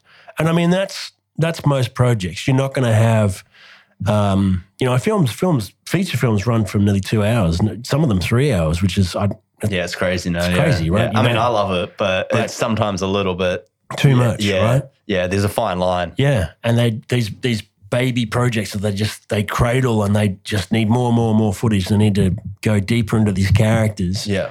Um, do you think is is it really warranted? Um, so yeah, they really uh, cut back on a lot of stuff that they did shoot, um, and then obviously the the story went a different way uh, to present characters in a different light, uh, and it is what it is now. So yeah, okay. And that's the that's the beauty of filmmaking and, the, and what happens in the edit. And I mean, most of those things, um, like the budget is in post production too. A lot Yeah. of the times is like where you know, like you're sitting there with an editor and a color grader and all those things that it Mm. needs to go through and a soundy to, you know, to do the post sound and everything. And Yeah. that's where the money tends to go. I know a lot and, of the and time. that's exactly what it was. Yeah. But because uh, the production just finished filming when COVID hit, so uh, Jesse Richardson, the director writer, had this thing ready to go. So then he said, "Okay, well, I've got to find uh, a great editor. I've got to find someone that can do a little bit of ADR and possibly uh, good color graders." Uh, and then what happened was that all these people couldn't work because COVID was on. yeah. So he had all these professionals sitting at home and he put the call out and people were just contacting him saying, Well, I'm not doing anything. Yeah. Can I have a look at it? So he was getting really great professional people helping out with this project. And I think that's what sort of made this something a bit more special than what, it, what, it, yeah. what it has become. Um, and without that, I think probably it wouldn't have looked as good. I don't yeah. know. Um, yeah, yeah, you did. Yeah, You just don't know. Well, I feel like I mean I've only seen the trailer once, so I keep saying, but like it it seems so it seems like quite simplistically shot, but I know everything would have been done for a reason, you know, Oh, that way. But I can see how you make it you can make it look like such a big film, but in such a small way, like of doing Yeah. things with those drone shots. That's what I was sort of trying to get at. Yeah. And like, you know, you're showing such a vast location and Mm. landscape, but really you're only filming it in like a you know, a narrow sort of corridor That's of right. um, of of area that you that you're actually able to utilize and make a film out of. That's right. Yeah, it's impressive, and that's you know once and it, again and the it just works it. so well. Yeah. I mean, it's um, we we definitely had to drive two hours out. Oh of- yeah, to get to the Brisbane location. Yeah, yeah, to get yeah. to these kind of locations areas, that were yeah. sort of remote. Yeah, But still, two hours out of uh, Brisbane isn't so bad. no, Um, and uh, you know, the essence is in the in the viewing of the film itself. Um, great, wonderful shots, just beautiful, beautifully done. I mean, uh, Aaron Singfield, who's the director of photography, he's won many awards for this particular little piece uh, all over the world. People are loving the look of this film. Um, Jesse uh, Richardson as the director. Um, I, I've won a couple of awards for it. Um, but you know, um, uh, you know, it's it's it was a wonderful experience, and I'm hoping that the next project that I take on in September uh, is just as amazing. yeah, Um, working with some really great people again, and I think that's the thing with film. Uh, there's a lot of passion when you're working with these guys and girls. They come to you and they they tell you their their sort of heartbroken stories yeah. Where they've been let down Mm, it happens. Yeah, and they they basically bring you on side because they say that's not going to stop me because I know that you're great at what you do and I want you to be a part of this yeah, because I know that if I have you, I know that we are going to be successful. And I promise you that we're going to work um, 100%. Uh, whatever you need, whatever I need, we're going to work together and get this done. yeah, And having those little conversations with these guys and girls are just you just you just feel for them because you just want to be involved. yeah, You want to help out as much as you can. Yeah. You want to be a part of that yeah, um, because it's just going to be so something special, you know. And that's that growing process of understanding. Um, it's not all about you know um, flashy cars and uh, basketball shoes. It's not. yeah, It's not about that stuff. It's about trying to find these creative processes and make these stories come to life so that people can be in awe of them. And then through that, you you probably end up inspiring other people to get out there and do the same thing. yeah. No, that's exactly it. I mean, I, I know, I, like, I appreciated film from a young age, and you learn things from it, and that's probably what attracted me to actually going down the the realm of of doing this myself. You know, Mm. and it's just you know your way of giving back or whatever you like to inspire other people like you were inspired through the the actions of other filmmakers Oh, definitely. and it's just the beauty of the art form really Definitely. Yeah. Um, I mean, I as a kid, you know, you, I can uh, anything that was sci-fi, um, I, I adored. Um, so you know, you got all your Spielberg films, uh, Lucas films. Um, uh, I I I adored um, Jeff Bridges when I was a kid. Um, I think he's a he's a wonderful actor. Um, I uh, I used to like what Mel Gibson was doing for for different parts, and yeah and then I see him grow again, uh, coming out not only in the production side of, of processes that he has uh, and projects that he does, and he, he likes to throw himself in every now and again. But there are some wonderful sort of pieces coming out that he has been involved with. Um, and supporting other actors that get like a hard, hard knock. Like I remember when he did um, uh, that wonderful war film with Andrew Garfield, and he directed that. Andrew Garfield got such a bad rap uh, after he did the Amazing Spider-Man. yeah Um, and he did that film, and everyone was just like, he was just amazing in that.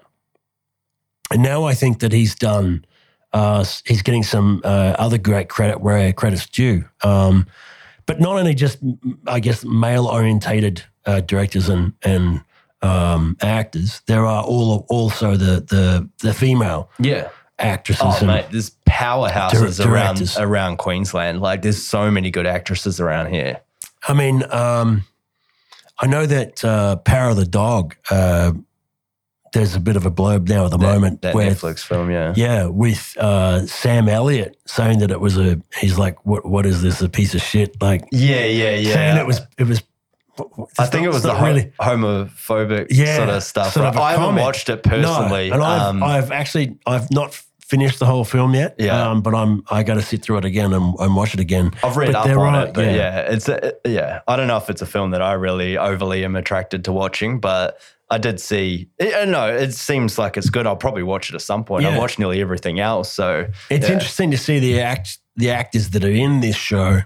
I've seen them actually in other roles, Yeah, and uh, they're they're actually different roles for these actors, which are great. Uh, I Yeah. find that it's it's comforting. You actually see some of these actors in this film on in a different way, yeah, um, different, completely different roles. yeah. It shows Um, the range. Yeah, yeah, Well, yeah. Benedict Cumberbatch is fantastic.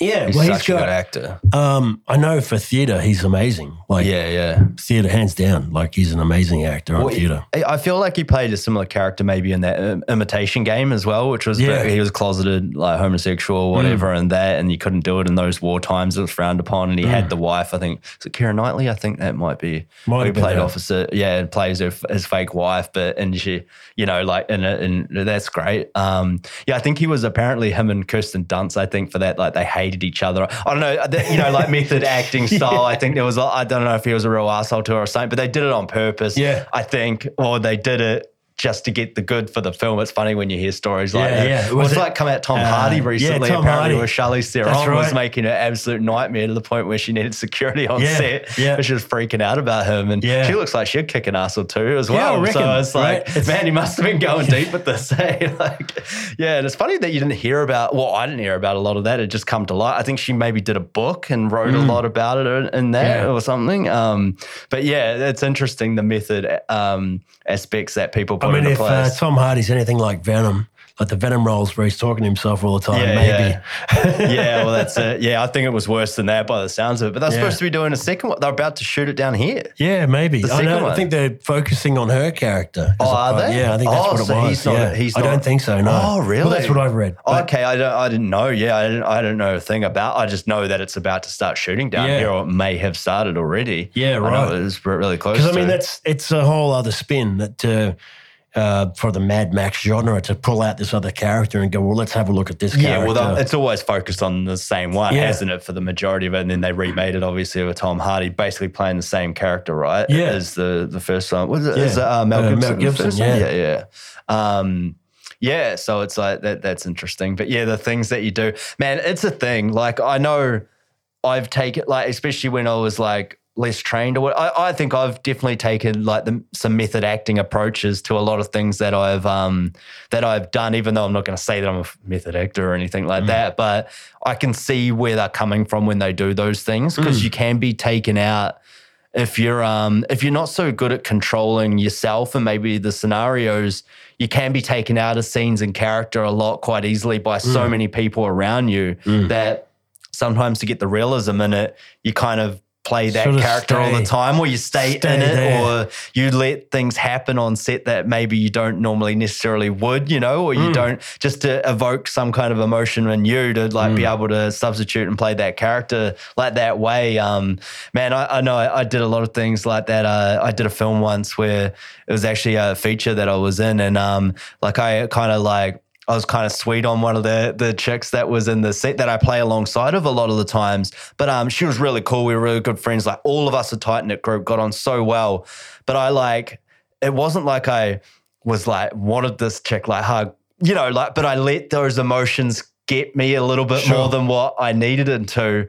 Because I felt like it would work well for the character of when I approached it to her in the in the scenes, you know, and um, she was like a really she's a really good actress, um, and so like it was good to feed off of her. You know, you get in those scenes where it's like to and thrown, but I honestly I allowed those things to happen in my own mind, in my own body, in my feeling, just to get some more substance to the Mm. scene. You know, like it's like whatever you can do to enrich the performance or right. enrich the character. I think it does justice to the film to do it. Did it have an effect later on? Yes, I will say that. Like because you know, like once everything finished, it, wa- it was really weird. Like it was a weird feeling to deal with to come away from it. But I also think, but you know, it was the debut feature film. It was like tight knit group. We were always together shooting, even if we weren't in the scenes. We were there helping out, you know, lugging gear around and stuff like that or whatever. So it was awesome. It was one of the best experiences of my life to be involved in. Um, but yeah, when you when you when it's all said and done and it's over and you go away from that, there's a few pieces to pick up afterwards that Yeah, sometimes isn't it? You don't realize what you're doing to yourself sometimes, um, just for the beauty of the work, you know. But um, it's it's cool. I don't know. It makes it interesting. It Yeah. substance to life. It's substance to the the things you're involved in, you know. But um, yeah, I don't know where we where we came from with all that.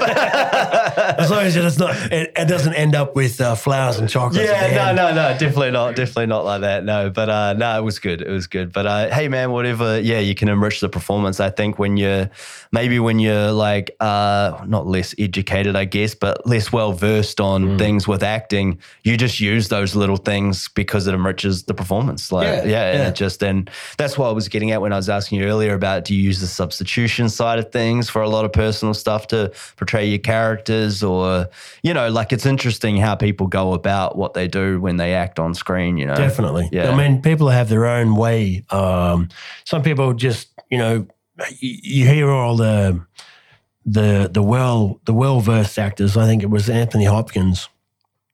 He says that um, he was uh, trying to, you know, I think it was working with uh, Sir John Gielgud. I think it was, and he had trouble trying to say the words or whatever, and. So John Gielgud said to him, "Oh, look, you just just say the words, Anthony. You just all you got to do is just say the words. You don't have to do anything else. Just say the words." And he sort of took it on board, and then he came out and he just he said the words. He just oh said the words, oh, oh, rattled them off, you know, and everyone just said it's perfect. And he felt like he he was sort of half-assing it yeah Yeah. He said, "Well, that's not real. I didn't do anything. I haven't done anything. That you know, did I? Was that is that acting?" well because yeah yeah yeah but it's because you can get so in your head over what you're trying to do and you Yeah, know you yeah. got to put a performance together Because you figure know out how to yourself it when you get uh, something to read, and it's like how how like so it's like uh, Joey from Friends, right? Like how are you doing? yeah yeah So the- how are you doing? How are you doing? How How, are you doing? Yeah. like so you're focusing so many ways to those silly that, things yeah. that you're focusing on one word to push this whole thing. And I think that's the whole trick is that uh, I remember when I when I first started, everyone was was pulling their eyebrows up. Everyone that was trying to get something across yeah was like, hey, you know that guy down the street? He sells cars and they're cheap. so you're pushing all the things. 'cause it's Overacting completely. Overacting, Yeah. right? You're trying to push, you push. You're supposed to relax the mask. You're supposed to push all your face down because you don't talk like that. When you walk into a coffee shop and you go, "Oh, g'day, how are you? Um, can I get a cappuccino, thanks?" It's natural. It's just, Yeah. it's nothing. There's nothing there, but that's what it is. It's natural, boring life. And if you're talking about cheeseburgers in a big car or whatever, smoking cigarettes, that's the whole. That's the same thing. Yeah. right? It's it's dumb, but that's acting. Exactly. Yeah. Yeah, I know. And it's like it's, it takes a while to learn that because Yeah. you're trying to do something Oh, all the to- time and trying you're to trying to overplay the lines. and- Position your body in a weird sense, you know, because Yeah. the camera can see you a certain way, yeah. you know. And then I don't know how many times I've been sat, sat at a table, you know, to look like I'm here, and then they go, "I just just cheat your weight." Sort of over, so you can reach across and not move too much because you're in a shot like that. Yeah, really tight, close Right. up. Yeah, yeah, yeah. you know so that's that's the other thing with um, actors on set you have to position yourself uh, if it if it's called for Yeah. right Yeah. um, and then what else uh, the rest is like uh, you know uh, I, haven't really done a lot of green screen stuff um, I've done some some green screen stuff for commercials Yeah. where you probably don't even see my face. I remember I did a, um, I think it was a hard yakka ad. Um, I'm just one of the four blokes that are watching this digger dig up a hole and it gets stuck in a hole. And then the hard yakka man comes up the hill. He throws a throws a, a rope around a, um, a cement truck. He grabs it on the back of this thing, pulls the lever. The cement truck winds the thing back and pulls it out, and then he's like, "See you later," you know. And then part of that commercial had um, something about a blizzard. I don't know why it was in there, but they put this huge coat on me, like Yeah. you couldn't see my face. It was this huge thing, and fans, and I had to look like I was trudging through this like wintry uh, cyclone, and they were just like throwing snow at me, you know, in a fan. Yeah. and uh, and I still don't know why that was in that commercial, but it was in there. They were trying to push something else. I don't know. Yeah. Yeah. It's a strange one. Yeah. I know, and it's commercials are always like that for me. It's just like, who writes these things? Yeah, how, do, that- how do they? How's this selling this product? I, I mean, it's it's the shock factor, isn't it? I think a lot of the times like, it's something so out of the ordinary, like so it gets people's attention because otherwise you're like, God damn it, another ad on TV, Yeah. like, and you want to Yeah. switch it off or you mute it or you just don't Yeah. really. You need something out of the ordinary to catch your attention, so they right. sell the So product. that's So they just come up with weird some imagery. strange stuff. Yeah, Weird imagery that they present to you, and you're like, what's that? Why is there a donkey on a fence? You know, like, oh, it's a beer ad. Yeah, anything goes. it's probably a Canadian club ad. yeah. Speaking of Andrew Garfield, though, um, you were saying like you know he got shoned a little bit when it Yeah. came on to uh, with the Amazing Spider-Man and stuff like that. Have you seen Under Under the Silver Lake? No, no, I have Okay, watch that. That's a good film, man. I, I watched it the other day. I think it did really well at Sundance and things like that. Right. It's like a, it's an indie film, but it's like you can tell because you know, like it's one of those ones that attracted him because he wanted to play that character in the film and everything. And like it's still got a relatively, I'd say, a decent budget, but it's an indie art piece. Hmm. Like it really is. And it's it's it's about it's probably I think two hours, 20 minutes or something like that. It's about like the underworld of elites of not underworld, sort of Hollywood and back in the a little bit back in back in the day, but of like the elites of the hierarchy of being in places and things are happening for them. Like, you know, like the the hierarchy parties, the crazy parties that happen, and that there's all these signs in the world that are only really made for a certain amount of people. But once you know that they're there, you see them everywhere, and you're like, there's a whole nother society. It's, it's fascinating, man. It's so well done, and he's like, he acts his ass off in it. It's great. It's such Under a good film. Lake. Yeah, Under the Silver Lake. It's like Wow. on Amazon Prime and stuff like Oh, that. cool. I think. Yeah. Um, but yeah, it's it's really good. Like I think it's someone you know, it's, it's someone that a filmmaker or anyone filmmaker, someone that loves film. Will, will love this movie. it. Like, really appreciate it. Yeah, just great writing, cinematography. The shots are just crazy. Some of them, but just they they just provoke uh, they provoke so much thought of like, oh Yeah. man, I love what they did there. You know, it's like I'm not really like I'm not. I don't want to give away like much of the film. Like, it's just um, But yeah, like he like sees this girl that catches his attention and it follows like he has this great connection with her. He wants to meet her again. He's supposed to the next day and all of a sudden she moves out of her house and there's like the sign on the wall and he tries to he's just fascinated and wants to track her. He's like, why has she just left? Like there's no Yeah. way like, you know, we had this connection. What how's her house all packed up now? Something's happened. And so he goes on this journey to find her and it just takes them to all these places. And he's like unearthing like this Hollywood connection of it and people are dying left, right, and center Wow. that get involved in it. It's just it's really cool, man. It's just such a What happened to the whole indie scene? I mean, that's I remember in the uh, maybe the nineties. I mean, you could go to Blockbuster Video, or yeah.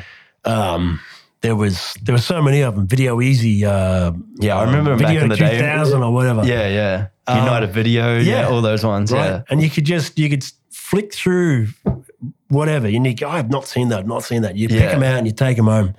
Um, but yeah, that whole indie scene. I remember it was like, uh, like uh, like being John Malkovich. Yeah. Um, uh, what's another one? Um, oh, the one with uh, Jim Carrey and uh, Kate Winslet, um, um, where they're he's he's in he's in, in love with her and, and wants to that they were together but they broke up and he just keeps showing up at work and she's got dyed hair and I can't remember the name of that thing. sure. Yeah, I don't know. Early on, Jim Carrey, Yeah, obviously. Yeah, yeah, yeah.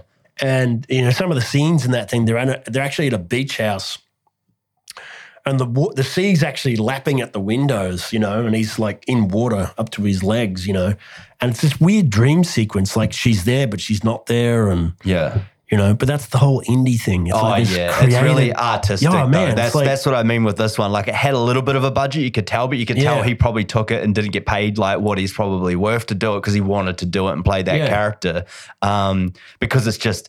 I guess once you go through that thing, you do a big budget thing like Spider Man, and it gets Yeah, like yeah. ridiculed or whatever. You know, I didn't think it was that bad, but he's definitely not my favorite Spider Man. But um, it's just like yeah, you know, you go back to your roots and like why right. you wanted to do it because it probably destroyed Yeah. your soul a little bit, like getting ridiculed. Like you see so many stories like that, or you know, you can Well, kind of read right. between the lines of why he would have gone and done the film like that, or her, you know, or what Yeah. what have you. Um, but how important back in the day was title covers and the blurb on the back then Oh, because dude. you go to the video shop and you're looking You through and somebody just over, grabs your yeah, attention and, and you're, you're like, what's I this about? that. Yeah. you know what is it about and it's really hard pressed to find like even on netflix you try to have a blurb oh. The blurbs and the, uh, some of the they don't give you much. there's not much at all and you can kind of sit halfway through with it and you go like this is rubbish what am i pick this for Oh so you man, spend another so hour much crap. Yeah, spend another hour trying to find something to I watch know. It was because it's too much selection. They're giving you too much of, It's of, like- of- It's like when you're shopping for something and there's a hundred brands. Yeah, there's a hundred different brands of the same thing,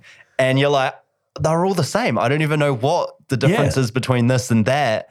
I'm just going to pick one that has the cool packaging that I like the look of Yeah. because they've wrapped it up right. But Yeah. it's probably not the best choice. But that's just that's what I mean. Like back then, I remember looking at the covers and that's what sold you. yeah covers Uh, and- and now- covers but now it's like it's so Well, you got little minute. trailers. That's where they get you Yeah. good with that. I was like, I tried to think about it when you were just saying about indies and stuff. It's like, were there even trailers back then? Because you couldn't. There wasn't that easy to see them. If you went to the movies, you saw the previews to a film, yeah. and that's what got you. Oh, I can't wait till that comes out or it's about to come out. But now you're getting trailers six months before they drop. Yeah, maybe, maybe yeah. even longer. You know, And teaser trailers and little things here. And I think that's what they do really well with those um, Netflix stuff, and that they show you like. 30 seconds or a minute of the trailer something and like you're like trying to but you can generally tell if you haven't heard about this you know like you know it's probably not going to be great. Like there's been a few films that I've watched lately and normally I'm not one for turning something off. Like I'll find the good in a movie that I'm watching. Like I Yeah. don't really have a lot of bad stuff to say about it. I'll find the good in whatever I'm watching you know and I'll give that kind of review as opposed to anything negative overly. But it's just yeah it, you get lost in the source now. It's too much selection. There's just so much around and you spend half the time of your night trying to find something to watch without just watching something. Because if I smash something on, I think I'll try and watch this, and I'm watching it, and then if I get interested in my phone, I'm like between two of these objects, Yeah. you know. So I've got to, I've, and it's oh, a I real can't addiction. do it. I'll put it away. I'll put my phone away if I'm trying to watch phone something. away Yeah. and try to watch it. You know, Yeah. like it's well, as soon as you're out, you're out. Like you're not really enjoying it if you if you're looking at another screen or talking to someone. Like Yeah. as far as I'm concerned, it's obviously not good enough to capture your attention. But I think that's the difference with going to the cinema. Like if I go to the cinema, it's like it's dark and it's like Yeah. popcorn and it's like it's people's like shh, it's starting. It's like it's all shh. I'm the complete starts, opposite. right? I, I, I- I get that. That's what most people. I, I'm I'm out. I, I don't even like going to the cinema. Yeah. I personally, I'm just too distracted by everything else around me. I am like the people that just it just changes the energy for me. I'm, I would much. 100% rather watch something at home. Like, you know, you have a soundbar these days with the sub and stuff. Like, you got pretty good sound. You can make Yeah, it good. you You, can can stop it. it. if you need to go to the toilet. You have to wait now a three hour movie and like Yeah. hold yourself like from not moving in the seat because you're going to piss yourself. Like, I don't know, man. I'm weird like that though. But yeah, I struggle with movies. And I went for a long time of not going to watch one. And I recently went and watched the new Spider Man one. And it, I had a great experience. Yeah, it was terrific. It was really well done. It was a good movie. Obviously, it was a good movie. It did, it's doing Well, like one of the best movies of all time, apparently. There you go. Um, Um, for numbers, I think always the yeah. numbers, right? So yeah, but it was good and it was a great cinema going experience for me and it revitalized it for me. I went and saw Batman the other day. oh, see, that's Have you seen it yet? No, everyone's like, Okay, I'm not gonna. everyone's like, why haven't you seen Batman? Yeah, yeah. And every time I go to someone and say, "Oh, come come and see Batman with me," they go, oh, "Sorry, man, I've already seen it twice." oh shit, yeah, yeah. I've only seen it once and that's all I needed to for now. But um, yeah. Look, it's. uh, I mean, I don't want to say much because you haven't seen it. So, No, but I mean, it, the trailer looked great. I mean, the whole essence of um, uh, Robert- the- Robert Robert, Pattinson, Robert yeah. Pattinson. Yeah. Um, I was going to say the Twilight Kid. Hmm. Um, everyone keeps saying it. Yeah. but I mean, he's done a lot, lot of stuff. Um, I, have you seen him with uh, William Dafoe in The Lighthouse? I haven't actually watched that. I do. I yeah. I I, I, I know he did really yeah, well. They, so they did a good that- movie with for that. that yeah. was my. Uh, it took me back to those indie days. I was like, it's well, I think it is an indie with a Yeah, slight right? budget. Yeah, yeah. because it's black and white and it's it's it's sort of telling the story of two men that are trapped in this lighthouse and they have to wait for a ship to come back. They have no supplies. The main supplies they have is is rum and wine, um, and then that runs out. But then partway through the film, uh, he finds a, a secondary supplier that the last person left. Yeah. So they un, un, dig up a hole and they bring this stuff back to the lighthouse, and then they get really drunk and they have this huge fight. Um, and then he uh, he fights a I think he fights a, a seabird, you know. But it's this weird sort of life of these two men in the lighthouse Yeah. and how uh, in the in the beginning they don't really get on, but by the end of it, um, they do get on, and then the when it goes right to the very uh, end, it's almost like they're just at each other's throats Yeah. because it's it sort of delves in this sort of, sort of psychosis of being Yeah. left alone, and You're boxed Uh, in yeah. with someone else. Yeah. Another Yeah. entity. Yeah.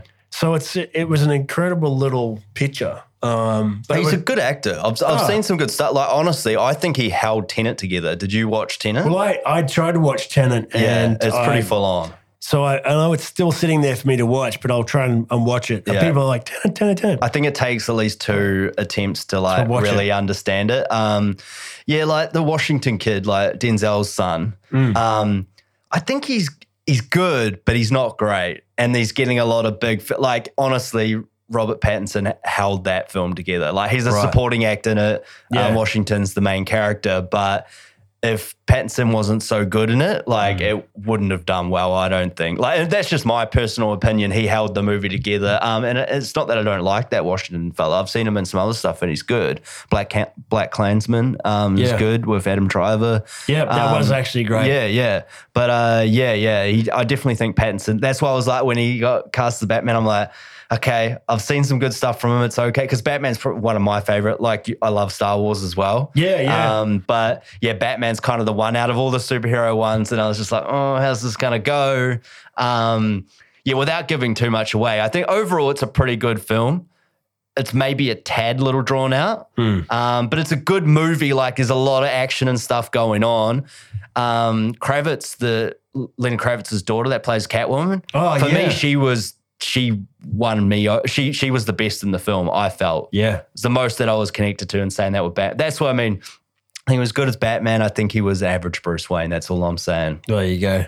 but it's different. But I mean, that's how they. it's different. It's very Yeah, I different. mean, it's a gothic sort of style. It's noir slightly. It's, it's So good. he's, it's cool. He's, he's trying to find a different way to portray Exactly. Bruce, I guess. Exactly. And it's we're so all hard to familiar with do. this sort of smart, well-to-do Bruce that's yeah. got all his fingers uh, in the pies. Mm. And yet, when you see Christian Bale's, he's he's still presenting that role to some degree, but then he lets lets out and goes loose and is- philanthropy is- go. Yeah, yeah, yeah. Swimming, swimming in the in the pool with the, the pool with the in the models. yeah, you know, yeah, like, yeah, it's like- yeah. what are you doing? But you know he's playing a part. Yeah, I mean Christian Bale, in my mind, is always is my best bet. I mean, I love Christian Yeah. Bale and whatever he's in, though. To be honest, but you would have been obviously growing up in the Keaton Oh, Batman days and so stuff. Ke- the Keaton, Keaton, and then before that, uh, Adam West, Yeah, like on yeah. TV, like yeah. because just the reruns, you know, yeah, uh, holy hole in a donut, Batman, you know that whole. Yes, Robin. it's quite comedic though, You isn't it? but it's, you, but it's kind of like because you were a kid watching it, so it it made more sense Yeah, to yeah. be a superhero, and it was more a detective show than a, a Batman, you know, because Yeah. it was like solving crimes and solving riddles and figuring out who and how and why, and uh, calling the commissioner, you know, you know, Commissioner Gordon, Commissioner Gordon, yeah, you know. yeah. Yeah, it's but yeah, you should watch it. Go see it. Yeah, obviously Correct. you want to see it. Oh, but- totally, yeah. But Colin Farrell also as the Penguin. Yeah, well, that's you don't even see it. Like no, most I people didn't even know. I already knew he was playing Yeah, it, but yeah. you cannot tell that you it's can't him. tell it's him. But he's great. But see, that's really good because he's he's one of those actors that kind of He had his it he is- moment. he's he, he's weaved into lots of different Yeah. uh, entities. Like so, he I think he was in uh, didn't he? He took over uh, Johnny Depp's role, did he not? Uh, for the the Well, new. Harry Potter things, the Beast, uh because he may have actually. Yeah, is that the new one? Is it? Yeah, That- yeah. that- yeah. I, I mean, it's only it's not hasn't come out. I saw the shorts of it before I um, watched Batman. Yeah, they showed it. Um, I think he might be in that now. Was Johnny Depp in the other ones Yeah, before? he was the and original. there was that blow up with Amber the whole- Heard thing and then whatever. Hollywood yeah. was just like, and then Hollywood was like, no. Uh, so yeah, they you could be, you're, I think you're right Warner, there. Yeah, Warner Brothers and a couple of other studios broke his contract Yeah. and didn't want to have anything to do with him. So, um, and that's because of Amber Heard Yeah, and her know, comments. yeah, Um, yeah. But he's been, uh, you know, he's been still trying to, with with respect to Johnny, um, he's told his story and he's like, you know, I've got, I'm telling my story, and then there's a there's a full wine bottle being thrown across my head. Um, Yeah. And then she throws another one and it smashes and it cuts, I think it cut his leg open or something. Yeah, okay. Um, and he did stitches and stuff like that. And then on the other scale of that, she's been saying, oh no, he abused me and he punched me and all this sort of stuff. So, I mean, it's one of those things. It's like you got to be the fly in the room yeah. to see what the real story is. Yeah, and one one side like you can see why it would have this like This effect, and the other yeah. side like you can see This- why. And, and at the end of the day, it's a couple arguing, and it got into Correct. a dust up thing and whatever. I mean, I'm sure it when happens. It's, when it's in that limelight of, of Well, media, people, yeah, right? it's- yeah, Uh, it's- and it's and it's the same with Disney. I mean, Disney, you you can be a part of something for Disney, and if you say something It's wrong, like the Gina Carano or whatever something on the wrong on Mandalorian. social media, yeah. bang, they'll sack sack your Yeah. ass like that. Well, I think they took her off the Mandalorian, and now I think she's coming back Well, again. I think because of uh, the uproar, and I think uh, Jon Favreau has really been pushing to trying to get her back in because Yeah. he's like, He's done so well with Oh. those. Man, that Mandalorian series was so good, and the Boba Fett spin off. You yeah, know, yeah, yeah. I mean, I, I just really, I mean, I've been a Star Wars for uh, fan since I was probably, God, I don't know, like seven, seven or eight. yeah, yeah. Um, I still got like original pieces. I still got like the the black uh, Han Solo pistol. Yeah, I know, I've seen a few things you put up on Facebook, Um, and you've got it's still some- in its box. Yeah, You know, the box Yeah, is a little bit tattered. I've, I've I've taped it together, but the thing still works. And I've got the to- the Toltoys um, land speeder when it was when when uh, Kenner didn't actually buy all the pieces. They they were still trying to flog ideas and toys out to toy sh- uh, makers uh, because the film when the original Star Wars came out in '77, um, uh, Lucas put all the patterns out for toy makers to make toys, but then they couldn't get the actual ships patents out of the film quick enough to the toy makers. Yeah. So Kenner, I think it was Kenner, was just basically started making up their own toys, and went, "Well, I think this would be in the film, and we can put a we can put Han Solo in this thing." And they were actually making their own things that weren't even in the film, Okay. but you can buy those. I think I've got two of them Yeah. that's still at home um, from when I was eight. Uh, and if you have those things, they're worth a lot of money because essentially it was they, they weren't in the film, but they represented the film Yeah. because they couldn't get the patterns there quick enough uh, for them to make the the toys. And you can see that through history when you go to buy something from the shop. And I know when I was a, as a kid, they they released Jedi, uh, Return of the Jedi, and we couldn't get anything from Empire because it still wasn't coming across the sea yet Yeah. Yeah. right? For sure. Yeah. we didn't have the internet Yeah. in those days Yeah. or mobile phones. Mm. So we had to wait. Um, and then when Jedi finally came out, we started by the end of the run of Jedi, we started seeing uh, Empire toys in the shops. Yeah. And that was a whole two or three years ago, Yeah. right?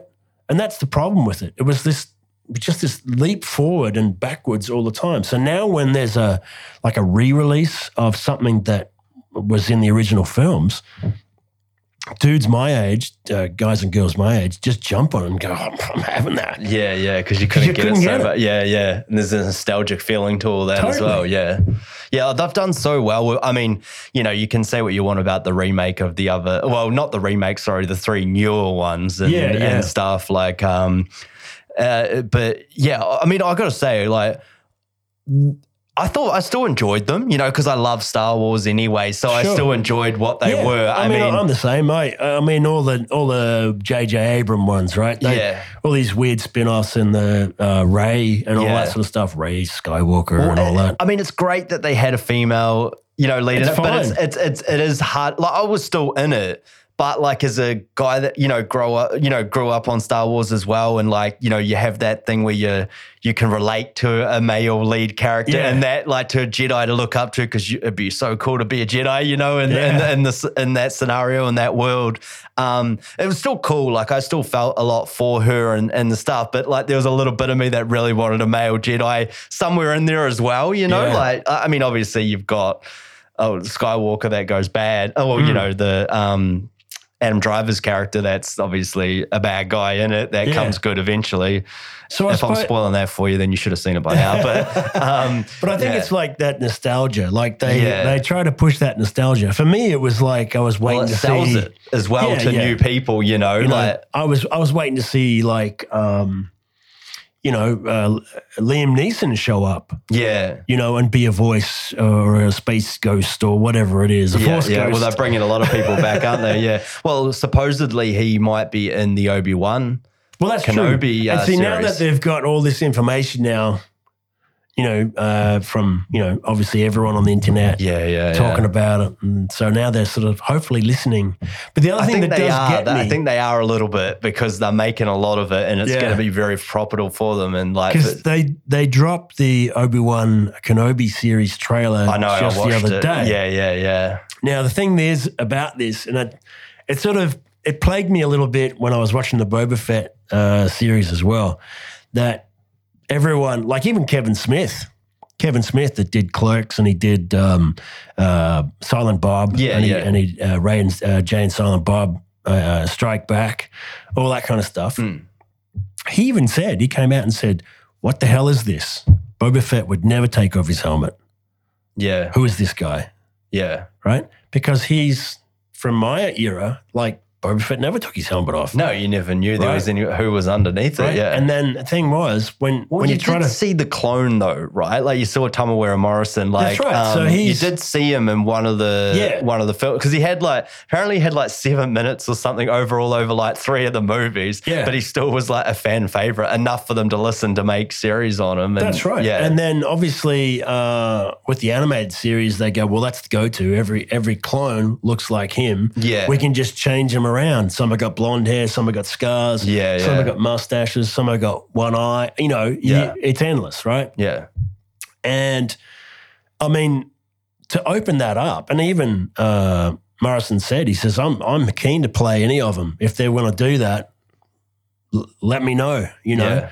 Um, because I guess that's that's maybe the Ahsoka series. Yeah. Um, maybe we'll see him in the Obi Wan series. I don't know. I yeah, I don't. Oh, do you mean Liam Neeson? No, no, uh, uh, Temuera Morrison. yeah, yeah, like yeah. because I mean, in essentially, some of those clones are still around, Yeah. especially the Obi Wan series, Yeah. and some of them are older in the Ahsoka series. Yeah, yeah, yeah, for sure. Yeah, Because because I only watched when you little. look at them, when you look at the animated series that they've done, I watched little bits. I watched Yeah. a bit of it, but there's so many seasons and so Well, many different right. ones that I didn't get through. But I, I got the gist of what's yeah. going so on. So you've yeah. got your your true the, the true fans of Star Wars that are out there that'll understand. That'll be uh, you, you'll have, um, you know, the well known uh, um, Wolf and um, there'll be like all these other other clone familiars that were sort of alongside Obi Wan, alongside Ahsoka, alongside Anakin. yeah, you know, and they'd show up either half broken or half dead or or just older um, along the way as time passes. yeah. So Just to give reference back. yeah, yeah, to sort of go, oh, those guys are still around, you know. And they're talking about maybe getting Han Solo back in to possible new season of Boba Fett. But I don't know if that's, you know, whether it's going to be. Well, I don't. I don't think. I could, didn't think they were going to do another season of Boba Fett. Well, who knows? Everyone's sort of sort of saying yay and nay, right? Hmm. Um, Well, the Mandalorian was terrific. Like that was amazing. Like Yeah, that they yeah. actually, you know, like out of like as I I was going to say before, like the movies and stuff. Like my favorite ones of the newer movies was the Han Solo one and the Rogue One. Yeah. like for me.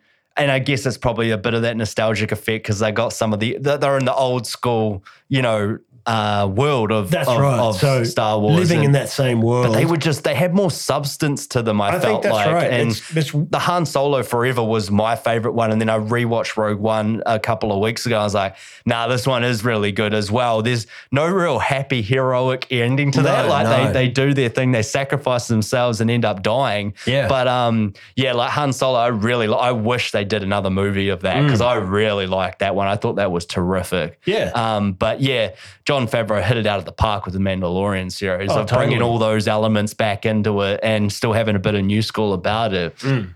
It's terrific. Like, Because um, I read a blurb where uh, the what's familiar for people that don't know the the baby Yoda, who is Yeah. actually Grogu, that's yeah, his name. Yeah, yeah, Um, they were actually not going to include that little character at all. They said, "Oh no, it's a it's a, it's silly too much, it's a yeah. silly idea. That's too Lucas." Because essentially, that is that's a very Lucas idea to put like a child in these things. Because if you think about Jedi, they had Ewoks. If you Mm. think about all the offshoots when we were kids, that was like uh, Ewok Adventure. There was two young kids in those films. I don't know if anyone know uh, or any I don't think I've seen that. seen yeah, I love the Ewoks and they, like, they do exist. If you look at Disney, they've actually got them up again. I Oh, remember okay. seeing them when I was a kid yeah, because there was no more Star Wars because it finished. yeah, In 1983, there was that was it. Luke Skywalker. We go, okay, well that's it then. Um, and then they made all these offshoot series of like Ewoks and stuff like that, and they still existed. So yeah. Okay. there was a hope that maybe one day they were going to pull out the old characters and do three more films. They waited a long time though, didn't they? They sure did. Yeah. And um, and that's that's the kick. I suppose that's the kick in in in uh, the teeth a bit, where you know even for Carrie Carrie Fisher, she uh, she actually does die in real life, um, and uh, Harrison Ford's character dies in the film, Mm.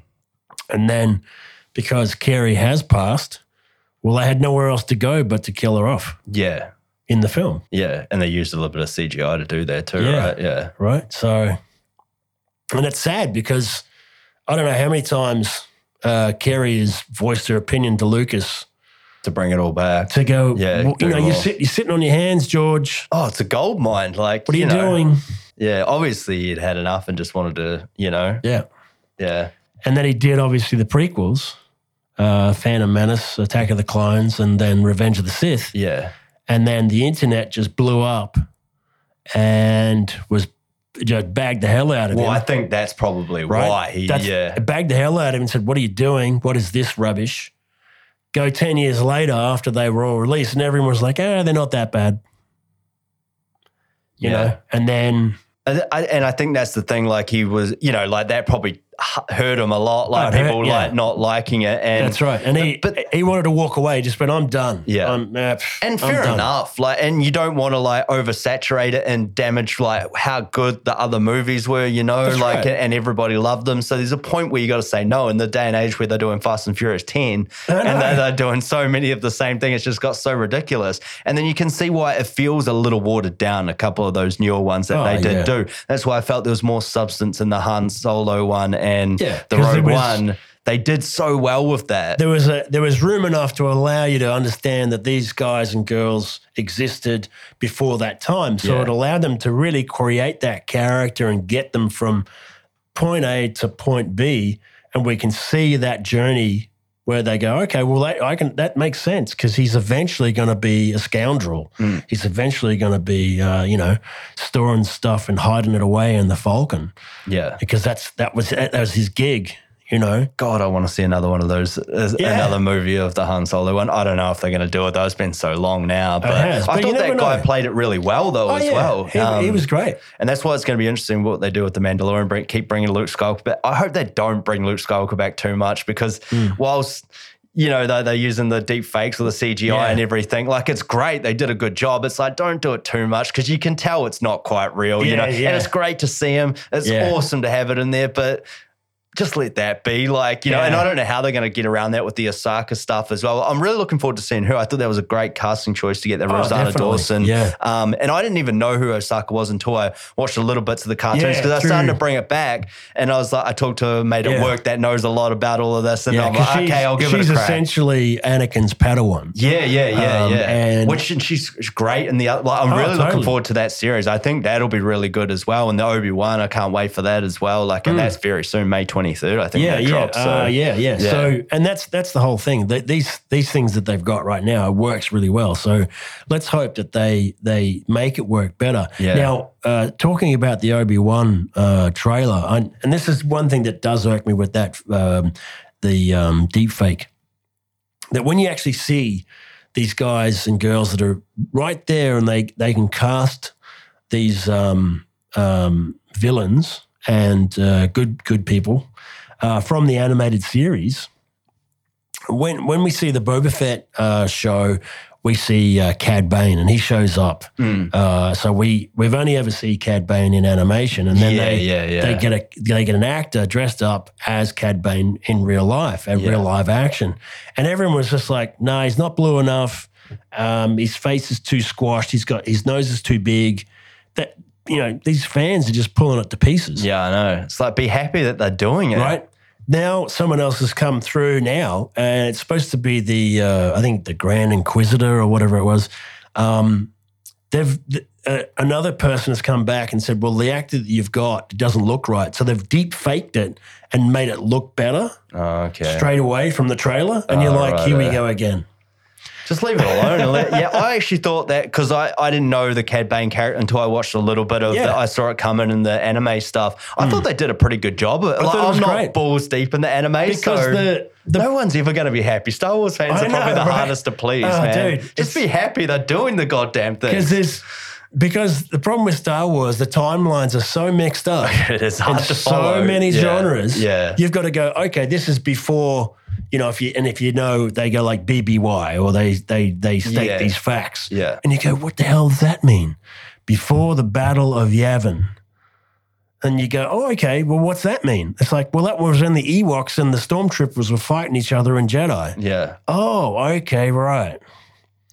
While um, Lando's flying around with um, old mate trying to get to the Death Star to blow it up again. Yeah, yeah, yeah. Are those shields down yet? We're getting killed up here. Yeah, I like how they filled they filled in those areas though too of like the before and after thing. I mean, it's cool that they did that. I think in some of them, but Yeah. yeah. Anyway, I'm happy for them to keep making them, just keep pumping them. I them mean, out. that's it. Yeah, You know? And Uh, the rest is just sit back and, and laugh at the memes. That's all you can Yeah, do. yeah. Yeah. I don't even really pay attention to it, to be quite honest with you. I'm just happy they're doing it because I'm balls deep in Star Wars and I want to see more. Like, and yeah, yeah, it's great. I think what they're doing. But man, thanks for coming on and Oh, uh, my sharing pleasure. your journey and My chat with us. Daniel. And, um, Thank you, mate. Yeah, man. uh, All the best for the future. And uh, I know you've got a few things going on, and the Godless Country keeps going strong. Oh, and I want to see it one day, hopefully. So Let's hope that happens. Yeah, yeah. That's it. That's it. Get on it, mate. Come on, put it out. Righto, man. Sweet. I appreciate it. Thanks, mate. Good on you. Righto, guys. That's us. We're out. Woo! Another episode done and dusted. I hope you guys enjoyed the chat there with Brent Dunner. He's a great guy. He really shared everything um, that he's been going through with his journey there.